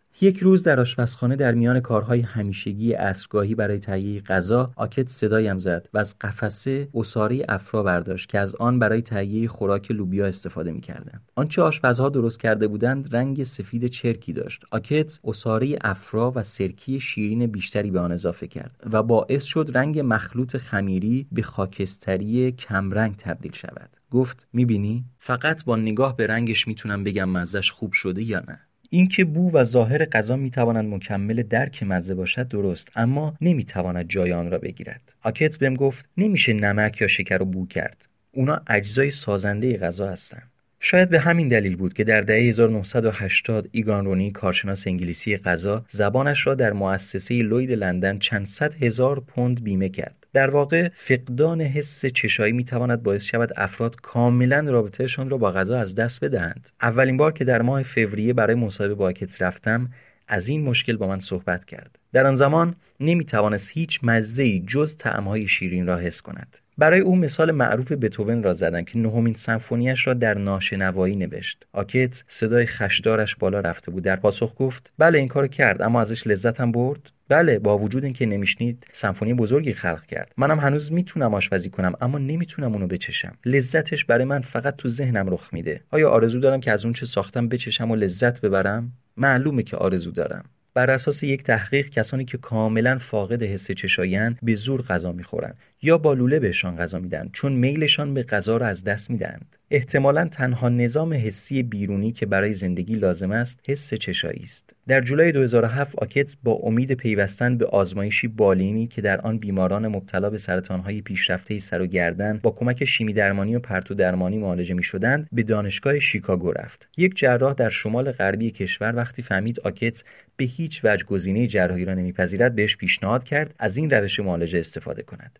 نتایج اولیه آزمایش شیکاگو امیدبخش بود. وضعیت بیمارانی که در مرحله چهارم سرطانهای سر و گردن قرار دارند امیدوار کننده نیست. در کسانی که سرطانهایی مثل سرطان آکتس دارند احتمال زنده ماندن پس از سه سال می‌تواند به 31 درصد کاهش پیدا کند. اما با استفاده از شیوه درمانی دانشگاه شیکاگو 70 درصد بیماران سه سال پس از درمان هنوز زنده اند.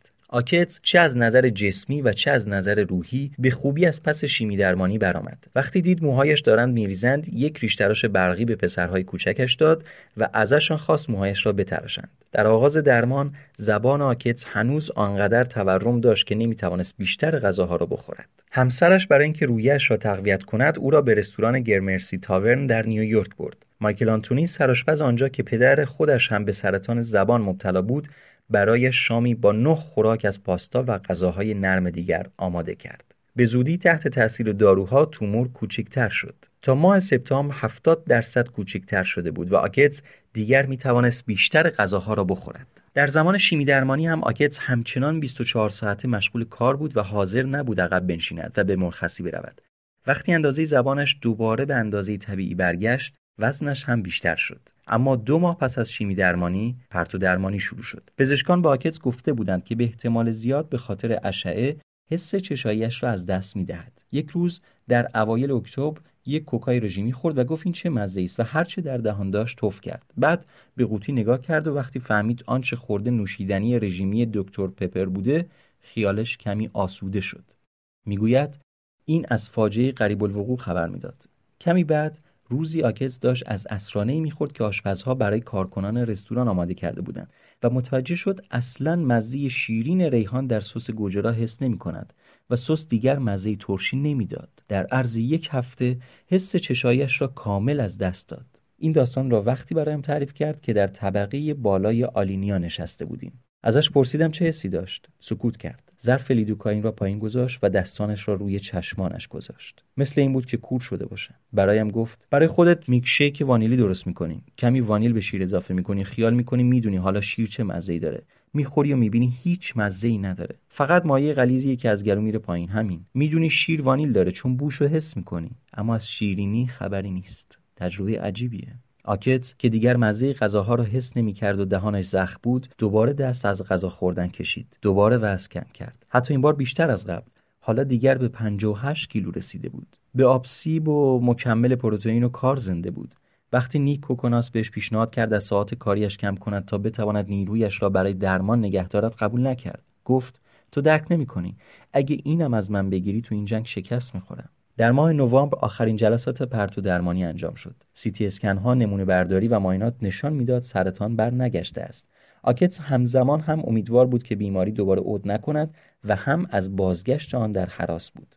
بهم گفت همیشه این ترس دلهوراور با من هست که دکتر جواب اسکن را روی صفحه کامپیوترش می آورد و تصویری نشونم می‌داد تا بگوید دوباره این بلا سراغم اومده. هیچ مزه حس نمی کرد.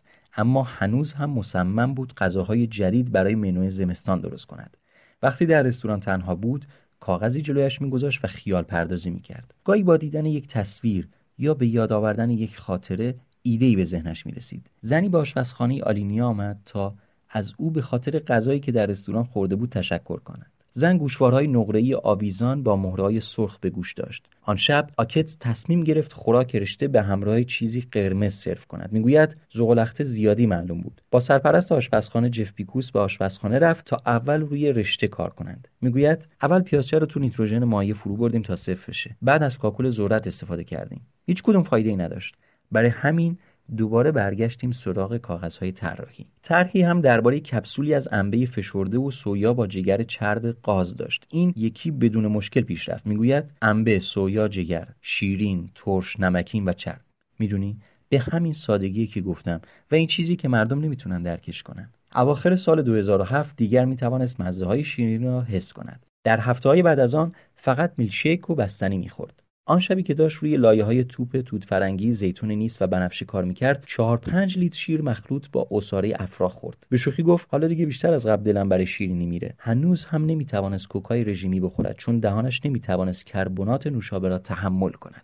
با پرتو درمانی حسگرهای مزه ناپدید می‌شوند و بعد دوباره بر اساس اهمیتی که برای نسل در نسل آدمها داشتهاند باز میگردند. شیرینی دیرتر از همه می‌رود و زودتر از همه باز میگردد. وقتی آکتس را در اواخر فوریه 2008 دیدم هنوز هم نمی‌توانست شوری را تشخیص دهد و چربیا و کره در دهانش به تلخی می‌زدند. روز به روز بخش بزرگتری از ذائقهاش را پس می‌گرفت و خیلی زود شوری را هم حس می‌کرد. بهم گفت انگار مزار روی زبانش سوزن سوزن می‌شوند.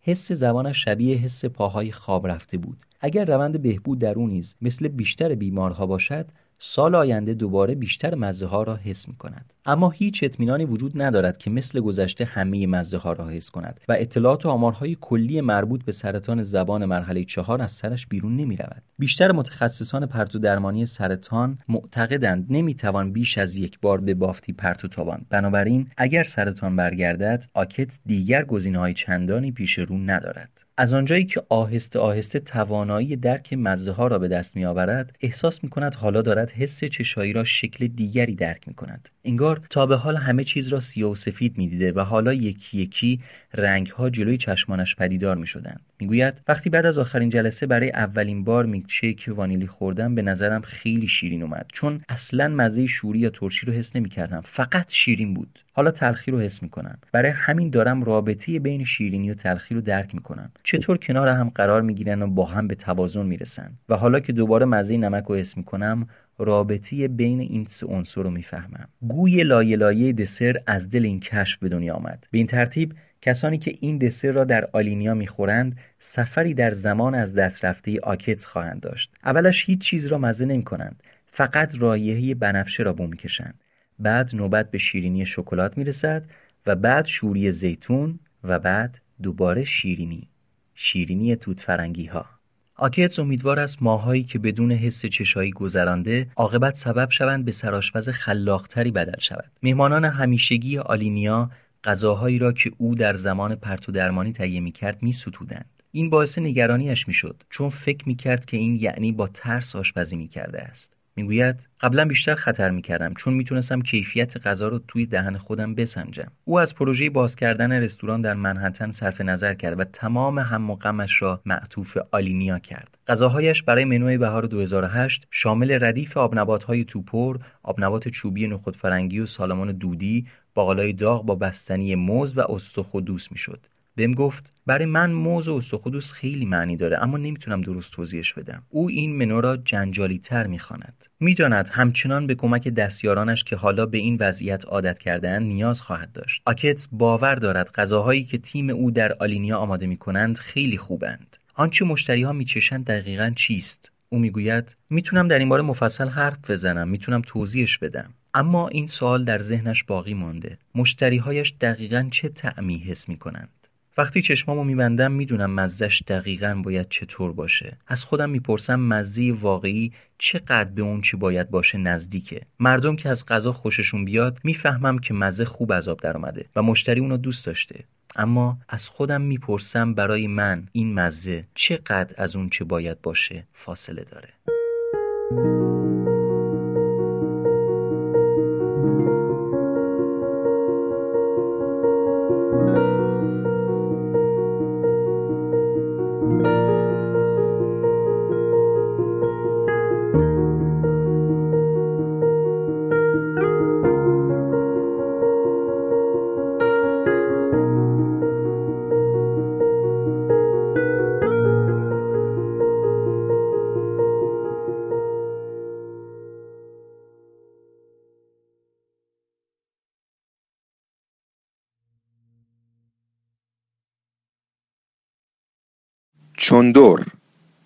هاجر رزمپا.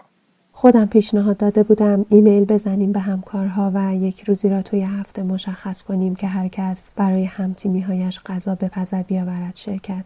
فکر می‌کردم با این کار حتما همبستگی و صمیمیت بین آدم ها بیشتر می شود و تازه یخشان زودتر آب می شود. نمی‌شد برنامه را جابجا جا کنم و بهانه بیاورم که یادم رفت. اول از همه خودم روی همان ایمیل زده بودم غذای من برای همتون جدیده ایستاده بودم بالای سر گاز و توی قابلمه را نگاه می کردم مثل فالبین ها که شکل ته فنجان را نگاه می کنند و می‌گویند چه می شود قل زدن لوبیا و ماش و لبو را نگاه می کردم و فکر می کردم همکارهایم از چندور خوششان می آید یا نه. مادرم چند بار مراحل درست کردن چندور را پشت تلفن توضیح داد و چون مطمئن بود با دقت گوش نمی کنم به ترتیب همه موارد را نوشت و توی واتساپ فرستاد. از مراحل آماده سازی برایش عکس میفرستادم و نظرش را میپرسیدم. تماس تصویری گرفت تا گوشی را ببرم بالای سر قابلمه نشانش بدهم که مواد چقدر نرم شده اند. لنز دوربین موبایل را بخار می گرفت و چیزی معلوم نمی شد. ازم پرسید حالا چرا جرجیس رو انتخاب کردی؟ وقتی داشتم ایمیل را میفرستادم واقعا نمی‌دانستم برای چی تصمیم گرفتم چون دور درست کنم. ولی تلفن مادر را که قطع کردم یادم آمد او هم برای شگفت زده کردن معلم های مدرسه چون دور میپخت. معاون بود و سرش درد می‌کرد برای اینکه مینی بوس کرایه کند معلم های دو شیفت مدرسه را ببرد اردو. معاون بودنش برایم خوشایند نبود.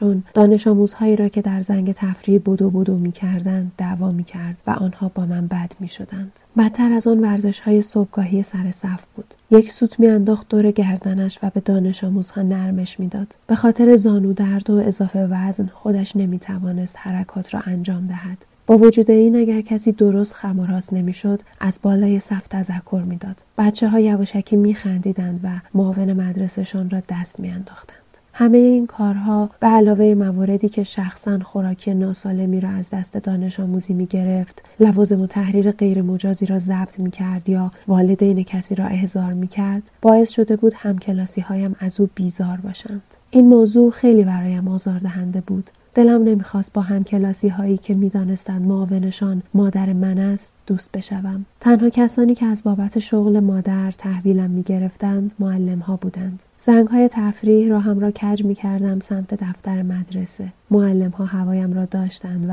همیشه از نهارشان تعارفم می کردند. فایده بچه معاون بودن این بود که معاشرت با معلم ها باعث می شد ازشان نترسی و ابهت عجیب و غریبی برایشان قائل نشوی. این را وقتی فهمیدم که موقع پهن کردن سفره حضرت رقیه معلم ریاضیمان را دیدم چهار زانو نشسته کف آشپزخانه از توی دیگ آشرشته میریزد توی کاسه و پاس می‌دهد به معلم علوم تا با کشک رویش لوزی های متقارن در بیاورد و نعنا داغ بریزد مادر ازم می‌خواست درباره اردوهایی که با معلم ها می‌روم چیزی برای دانش آموزها تعریف نکنم خودم هم تمایلی به بازگو کردنش نداشتم اولین چندون را توی یکی از همین اردوها خوردم. معلم ها موقع اردو سنگ تمام میگذاشتند. رسم داشتند هر کدام غذای مختصری درست کنند کمی میوه و تنقلات بردارند و در صحنه امامزاده ای که جای خوشاب و هوایی را برای قدمگاهش برگزیده بود بنشینند اول زیارت می کردند. نماز می خواندند و نظرشان را از پشت شیشه می انداختند داخل زری. بعد زیلو پهن می کردند همان حوالی جایی که دسترسی به آب و دستشویی داشته باشد مادرم چون متولی و برنامه ریز اردوها بود یکی دوتا از خواهرهایش را هم به عنوان نیروی کمکی می آورد زیارت خاله هایم دو مدل حلوا درست می کردند می پیچیدند لای لواش و به معلم ها تعارف می کردند سهم راننده مینیبوس هم را میگذاشتند داخل نایلون می‌دادند من برایش ببرم اردوهای آموزش و پرورشی عرصه قدرت نمایی معلم ها در زمینه آشپزی بود رقابتی بینشان در می گرفت با این هدف که نشان دهند کدامشان هم معلم نمونه است هم آشپز و خانه داری درجه یک. برایشان مهم نبود که آمدن نصف روز توی طبیعت استراحت کنند برای تجدید قوا و برگردن پای تخت سیاه. فرصت را غنیمت می شمردند تا همدیگر را نمک گیر کنند و نشان دهند علاوه بر شغل پردرد سر معلمی کدبانوهای صاحب سبکی هم هستند. هیچ کس غذای حاضری نمی آورد. همراه همه معلم ها یک قابلمه بزرگ بود پیچیده در روسری با یک گاز پیکنیکی کوچک دریغ از ماکارونی و کتلت همه چلو می آوردند یکی با گوشت یکی با ماهی روزهایی که می‌خواستیم برویم اردو مادرم قبل از اذان بیدار می‌شد و غذایش را بار میگذاشت. این قسمت اردوی معلم ها را هیچ دوست نداشتم. دلم می‌خواست مثل اردوهای دانش آموزی نهارمان ساندویج کالباس و سالاد اولویه باشد. اما مادرم و باقی معلم ها مثل حالا که من توی رو دربایستی ایمیل واحد منابع انسانی بالای سر گازی ایستادهام فکر می‌کردند با هم غذا خوردن می‌تواند روابط کاریشان را بهبود دهد. برای همین هرچه از فوتوفن آشپزی می‌دانستند میگذاشتند توی سینی اخلاص. معلم ها تمام مدت اردو از هم دستور پخت حلوا و بار گذاشتن خورشت میپرسیدند.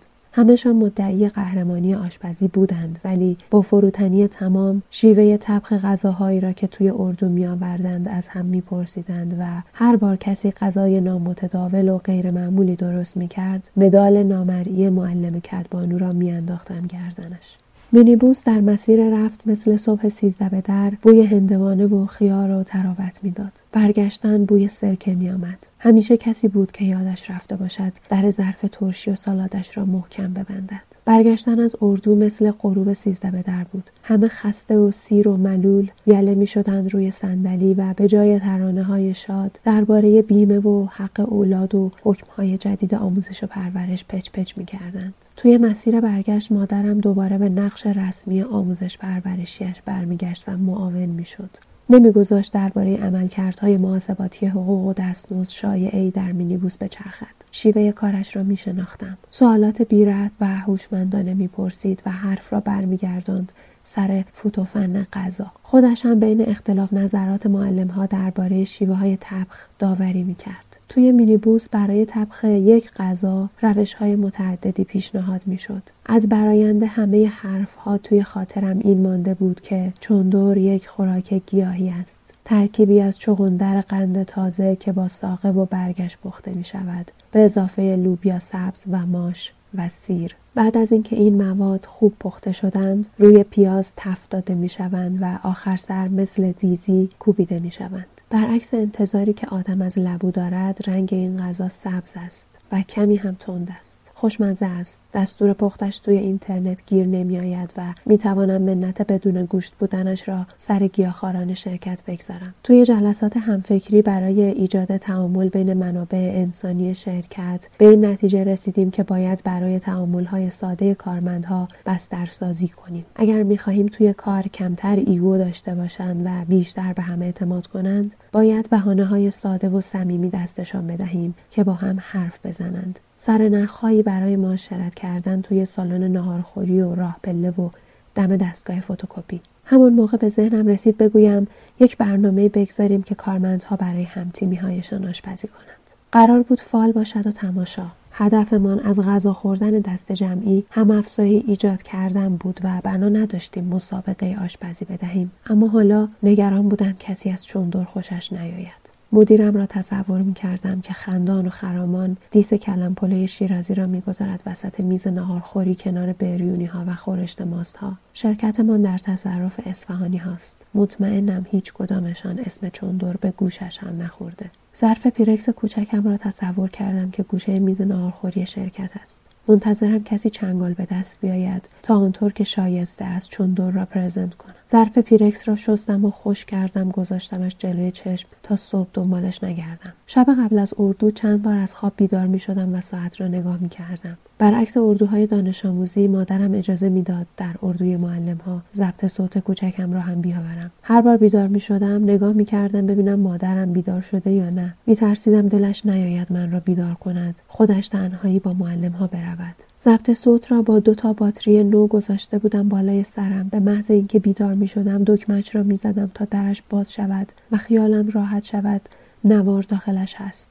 پنج صبح دوباره با بوی پیازداغ بیدار می شدم صدای مادرم را می شنیدم که توی آشپزخانه کار می کند به محض اینکه مادرم ظرف چوندور را گذاشت وسط سفره معلم ها چشمشان گرد شد و توافق کردند که همگی یاد مادر بزرگهایشان افتادند و هیچ مزه ای به این خوبی نمی‌توانست خاطره آن اردو را به یاد ماندنی کند. خاله هایم که نقش پشتیبانی داشتند تایید کردند. قند توی دلم آب شد که ما مدال معلم کتبانو را به خانه می‌بریم. یک مرحله دیگر هم توی غذا خوردن گروهی معلم ها وجود داشت. حالتی که شیفتگیشان را نسبت به یک غذا با به خانه بردنش نشان می‌دادند. یعنی خاطر این غذا آنقدر عزیز بوده که دلشان می‌خواهد کمی از آن را ببرند برای شوهر و فرزندانشان. مدرسم را که عوض کردم دیگر همراه مادر به اردوهای معلم ها نرفتم. ولی هر بار ظرف غریبه ای توی یخچال می‌دیدم میفهمیدم مادر رقابت آشپزی اردو را واگذار کرده است. معلم ها علا رقم تجربه هایی که داشتند همیشه مشتاق بودند درباره غذاهایشان تبادل نظر کنند. وقتی شیفت صبح هستند چه ساعتی غذا را بار بگذارند که سر وقت حاضر شود؟ چطور توی آرامپز قرمه سبزی مرغوب بپزند؟ چجوری بوی میگو را بگیرند؟ پدرم به این غذاهای اشتراکی که حاصل اتفاق فکرهای مدرسه بود می‌گفت محصولات آموزش و پرورش. دل خوشی هم از مشاوره های تغذیه‌ای که همکاران مادرم به او می‌دادند نداشت. یک بار در قابلمه روی گاز را برداشته بود و با سوپ پای مرغ مواجه شده بود. مادر هرچه تلاش کرد ثابت کند این رسپی ریشه علمی دارد و خاصیتش غضروف سازی است و برای زانو دردش خوب است پدرم مجاب نشد و دیگر هیچ وقت دلش با محصولات آموزش و پرورش صاف نشد زشت آدم سر شکمش داد و بیداد را بندازه همه جنگ های تاریخ به جز چند مورد استثنا سر شکم بوده. جمله اول را مادرم می گفت دومی را پدرم. با این دیالوگ نزاع خانگی ما از سر گرفته می شد. تمام خواسته پدرم این بود که مادر توی آشپزی خلاقیت به خرج ندهد و همان غذاهایی را بپزد که سالهاست امتحانشان را پس دادند. مادرم زیر بار نمی رفت. خلق و خوی معلمی و ابعاد خانهداری و آشپزیش رسوخ کرده بود و نمی‌خواست حتی یک قدم از رقابت با معلم ها عقب نشینی کند. برنامه آشپزی سیمای زندگی زنگ خطر بود. پدرم می‌دانست دیری نمی پاید که تصویر توی قاب تلویزیون سر از سفره در می آورد. مادر در صفحه های خالی دفترچه تلفن دستورهای آشپزی می نوشت و از آنجا که کمتر کسی را توی دوست آشنا داشتیم که فامیلش با ژ شروع شود آن صفحه پر بود از دستور روگن ها و رولت ها و ژیگوهایی که آشپزهای تلویزیون برای کارشناس ها و مجریان شبکه یک و دو می پختند. برعکس مجری ها که دل توی دلشان نبود برنامه تمام شود تا به غذا ناخنک بزنند به محض تمام شدن برنامه پدرم ماتم می گرفت. من با سبک آشپزی مادرم مشکلی نداشتم. برایم فرقی نمی‌کرد چی درست می کند و از کجا الگو برمیدارد فقط دلم نمی‌خواست هر روز پنج صبح با بوی پیاز سرخ کرده بیدار شوم. صبحها اول صدای اذان میآمد بعد صدای رادیو بعد از یک آرامش معنوی که حدودا ده دقیقه طول می‌کشید صدای باز و بسته کردن در کابینت ها میآمد. به هم خوردن رنده و تابه. بعد صدای چند مرتبه کبریت زدن و بعدش به فاصله دو دقیقه بوی پیاز راه میافتاد. از توی آشپزخانه می‌رسید زیر لحاف. مادرم اصرار داشت هر روز قبل از رفتن به مدرسه غذایش را حاضر کند. فکر می‌کردم تمام لباسهایم حتی آنهایی که توی کمد آویزانند بوی پیاز داغ می‌دهند. گوشتکوب برقی را گذاشتم توی ظرف چوندور و آستینم را بو کردم. پیش خودم فکر می‌کردم اگر همکارهایم از نتیجه این مرارت و خوششان نیاید چقدر حالم گرفته می شود. اخلاق خودم را می‌شناسم. می‌دانم اگرچه قصدمان از این برنامه هم سفرگی و بگو بخند در ساعات کاری است اما اگر همکارانم اندازه معلمان مادرم از چندر استقبال نکنند قلبم میشکند. به نظرم همین که دست کم دو سه ساعت وقت صرفش کردم و بوی پیاز گرفتم شایسته این است که قدرش را بدانند و بخواهند کمی از آن را ببرند خانه‌شان مادرم و همکارهایش از آن زنهایی بودند که مدام با خودشان توی مسابقه اند. به غذای بیرونبر و حاضری اعتقاد ندارند و بدون هیچ گله و شکایتی فرایند آشپزی و کارمندی را سی سال تمام به موازات هم پیش بردند. هیچ وقت برای مادرم تعریف نکردم که کم پیش آمده شب قبل از سر کار رفتن بایستم به غذا پختن. نمی‌داند که بیشتر روزها اینترنتی سالاد سفارش می‌دهم. قصد هم ندارم برایش بگویم پیاز سرخ کرده را از سوپرمارکت می‌خرم. می‌دانم ناراحت می‌شود و می‌پرسد به کی رفته ای؟ شمارش را می‌گیرم تا اطلاع بدهم پروژه تبخ چوندور از راه دور با موفقیت تمام شد و حالا منتظرم خنک شود تا بگذارمش توی یخچال. می‌گویم کاش همکارهایم مثل معلمهای مدرسه از چوندور خوششان بیاید. می‌پرسد مگه معلمها خوششون میومد میخندم و می‌گویم یادت نیست؟ مادرم می‌گوید چون معاونشون بودم هر چی میبردم خیلی تعریف می‌کردم. تصورم از آشپزی گروهی و همکاری دست جمعی اردوی شلوغ معلم ها بود. همه می آمدند معلم های جوان و قشنگتری را که مهربانتر از بقیه به نظر می رسیدند و توی شیفت خودمان ندیده بودمشان نشان می کردم و سر می گذاشتم توی گوش مادرم می پرسیدم سال دیگه کدومشون معلمم میشه؟ فکر می کردم همکارهای بیشتری را در خوری ببینم. به جز دو ستایی که گفته تبریزی و میرزا قاسمی درست کرده بودند بقیه غذای حاضری آورده بودند. نه بریونی روی میز بود نه خورشت ماست. همکار قدیمی ترم گفت همیشه همینطوریه برنامه های منابع انسانی رو جدی نمی‌گیرن. مدیرم بشقاب کلم پلو را گذاشت کنار ظرف پیرکس کوچکم و پرسید این دیگه چیه؟ لحظه که منتظرش بودم فرا رسید. سخنرانی کوچکی را که از دیشب چند بار مرور کرده بودم با چند تا سوال شروع کردم و ازشان خواستم حدس بزنن چه موادی توی این غذاست. با چنگال به چندور توک زدن و یک چیزهایی پراندن. بیوگرافی چندون را از لبو و لوبیا و مدرسه شروع کردم رساندم به اردوهای آموزش و پرورش. توی قیافه برنامه نویس های شرکتمان چیزی پیدا نبود. پرسیدم چجوریه به نظرتون؟ یکیشان گفت اسمش باحاله. عکس دست جمعی همکاران را در نهارخوری از صفحه لینکدین شرکت برداشتم. زیرش درباره مزایای کار تیمی و تجربه های جدید نوشته بودند. عکس را فرستادم برای مادرم و نوشتم چون دورهای تو واقعا معلم ها را یاد مادر بزرگشان میانداخت. Thank you.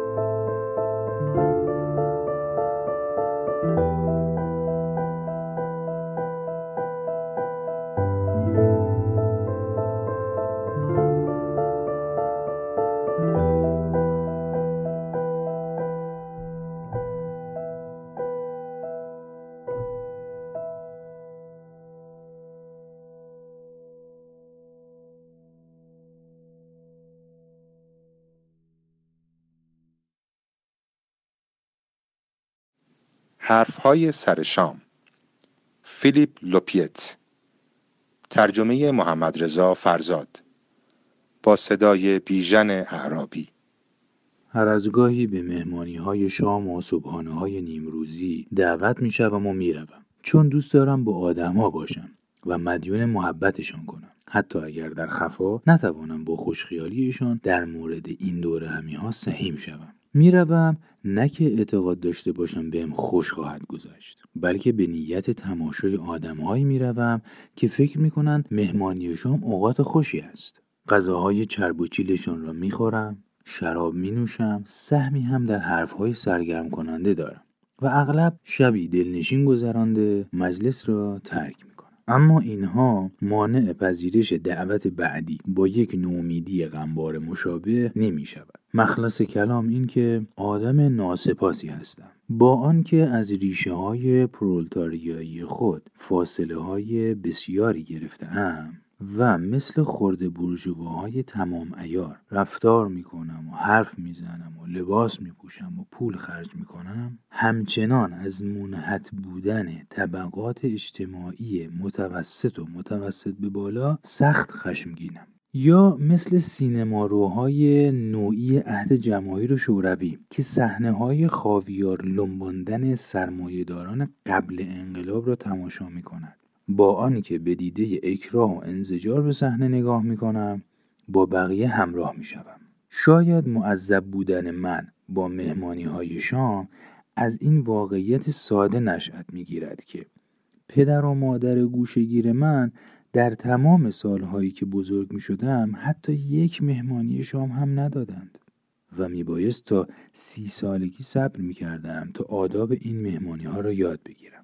من جاسوسی در اردوی دشمن خود را ناظر صبور این رسم و رسوم غریب کرده بودم و حالا مشاهدات سودمند خود را با دیگر طبق نوردان دیر آغاز دیرآموز در میان می‌گذارم همان گونه که مستحضرید آیین مهمانی شام از میز آغاز می شود. معمولا در اتاق پذیرایی آجیل و پیش غذای چیده و کار با ریختن و نوشیدن آب میوه های گوارا آغاز می شود. در همین لحظات است که آشنایی با غریبه ها نیز در می گیرد. در اغلب مهمانی های شام دست کم چند مهمان هستند که تا قبل از آن شب همدیگر را نمی شناختند.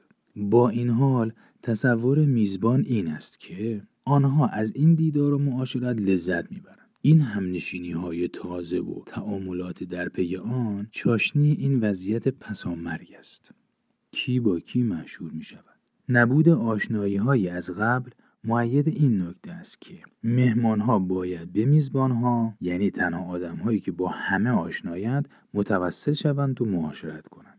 آدم هایی که جلب توجه که البته ناگزیر وابسته حضور دیگران است یکی از دلایل اصلیشان برای برپایی مهمانی های شام است. هرچند مهمانی شام به عنوان یک سرگرمی فراغت بعد از کار در واقع بزرگداشتی از هویت حرفه‌ای است. هر یک از مهمانها از قبل مثل دسته گل دستچین شدند و در اشکال مشخص پخته تری از این آین ترکیب زیرکانه ای از مشاغل و حرف حضور دارند و در نهایت حرف آخر را آنقدر که تنوع می‌زند مشترکات نمی‌زند این آدم های یک سر متفاوت به واسطه حرف های هوشمندانه یا لااقل چرب زبانانه بر سر موضوعاتی که پیش کشیده می شود نگرش ها و علایق شدیدن مشترکی از خود به نمایش می گذارند.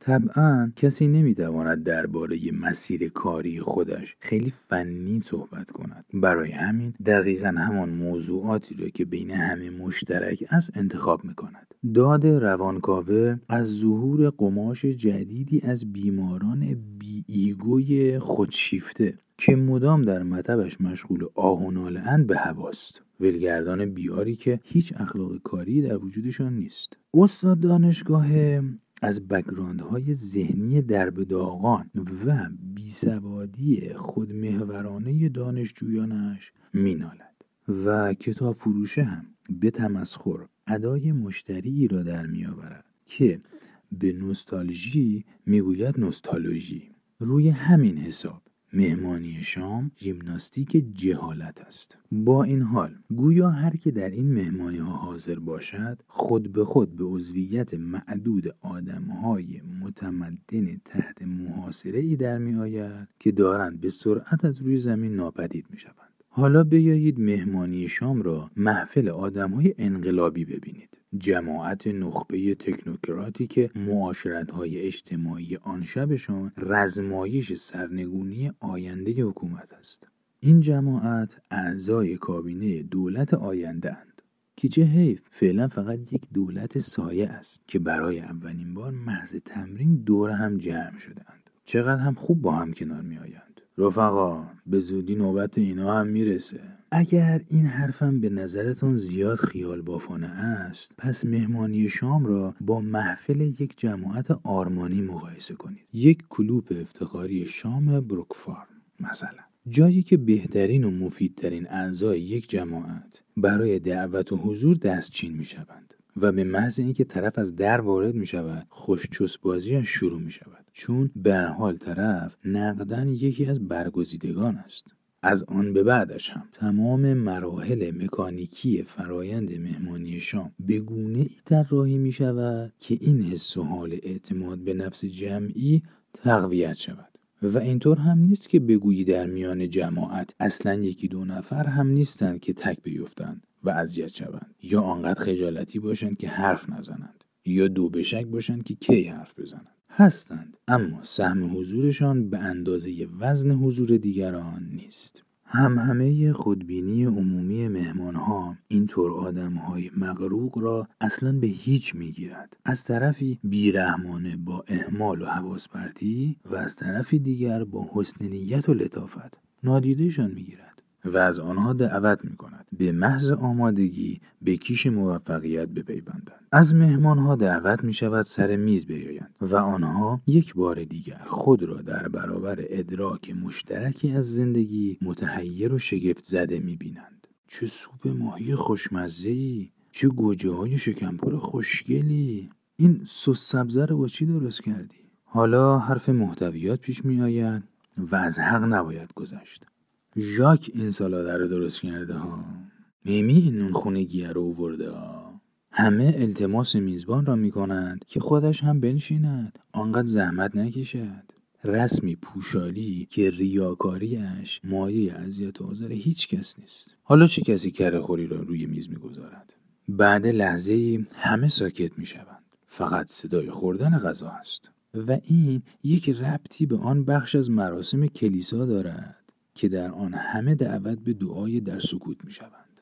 این نکته که غذا برایم موضوع بی اهمیتی است مرا از شر پاگانیسم چند خدایی غذایی نجات داده است من خیلی درباره چیزهایی که به دهانم میچپانم فکر نمی کنم با آنکه مزاق ناشی و بدوی من ناگزیر تا حدی با خیلی از غذاها که با آدمهایی که شدیدا به اینجور چیزا اهمیت می‌دهند خوردهام آشناست اما جلوتر نمی‌روم. اعتقادی خرافی دارم که اگر روزی در رستورانی بشقاب غذایی را به اعتراض پس بفرستم یا فقط برای خوردن غذایی به جایی سفر پرماجرایی بکنم آن روز آزادیم رو قربانی و روحم را ارزانی خدایی دون و پست کردم.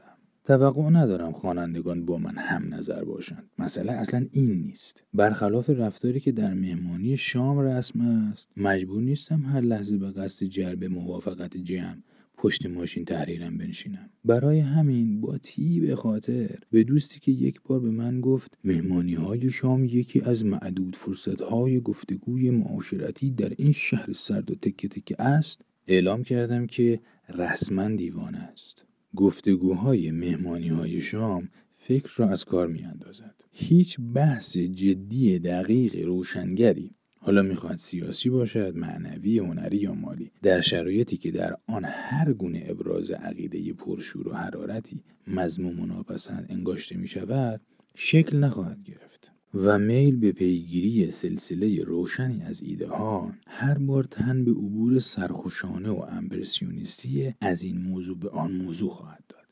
حرفها باید جوشان باشد اما نه نافذ و گویا. تأمل جریان حرف را کند خواهد کرد. یک اظهار نظر بزن در رو ناگهان ایده ای راهل می‌دهد کنار و از دور خارج می کند با این حال در چنین مواقعی بهتر است حرفت را روی دستمال کاغذی بنویسی و بگذاریش برای بعد. تا سعی کنی توی یک مهمانی شام به چیزی فکر کنی. در چنین دور همیهایی آدم ها از چه حرف می‌زنند؟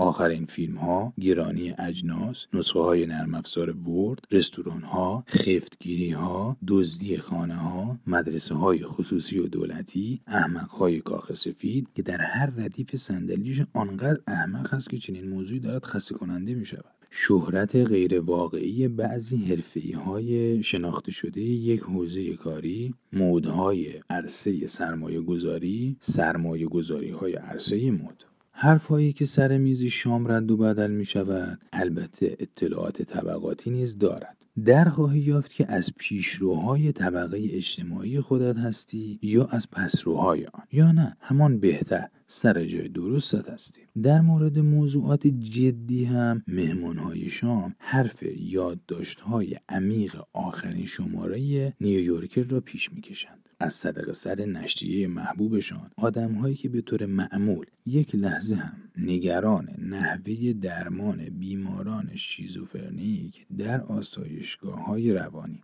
سرنوشت بریتانیای کبیر در بازار مشترک یا دفع زباله های هسته‌ای نبوده اند به یک باره متفق القول نسبت به این مسائل عذاب وجدان می‌گیرند. هرچند یک ماه بعدش این چیزها پاک از یادشان می رود و به یک چیز جدید دیگری بند می کنند. مهمانی شام یک شکل هومه نشینانه سرگرمی است.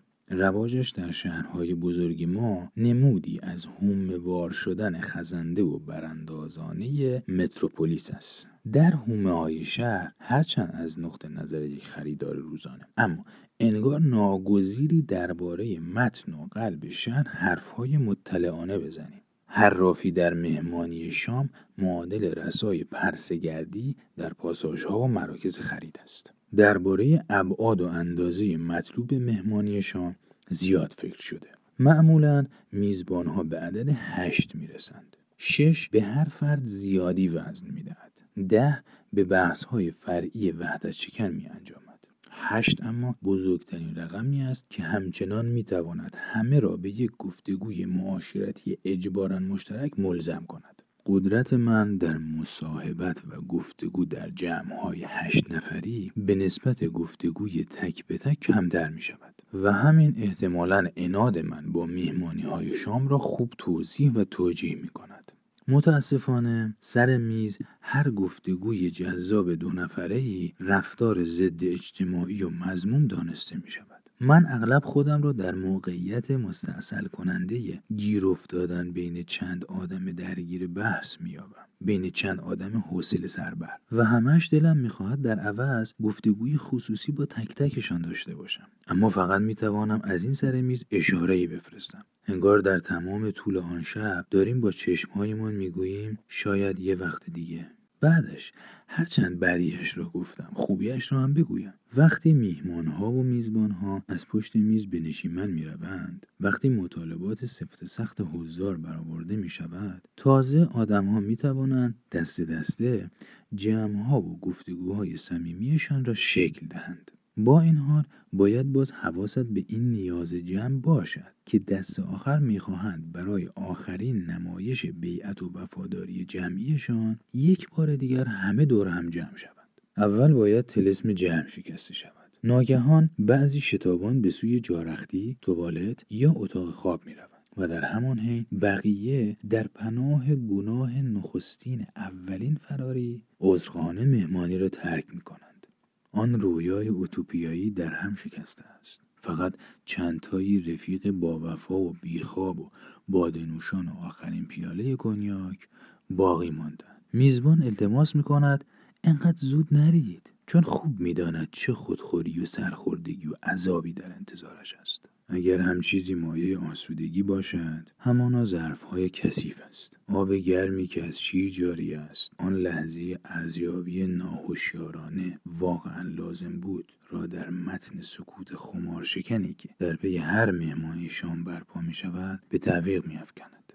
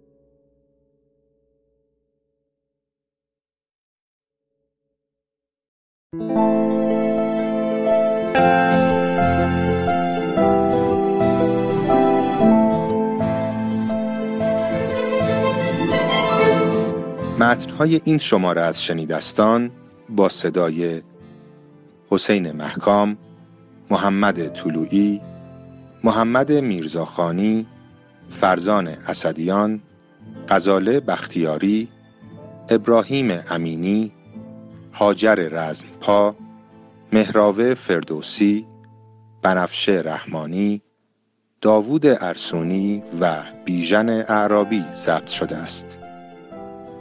آهنگساز بهرنگ قدرتی. مدیر تولید بنفشه رحمانی. با همراهی مجتبا کارازموده. motion graphic داوود سفری podcasting داوود ارسونی.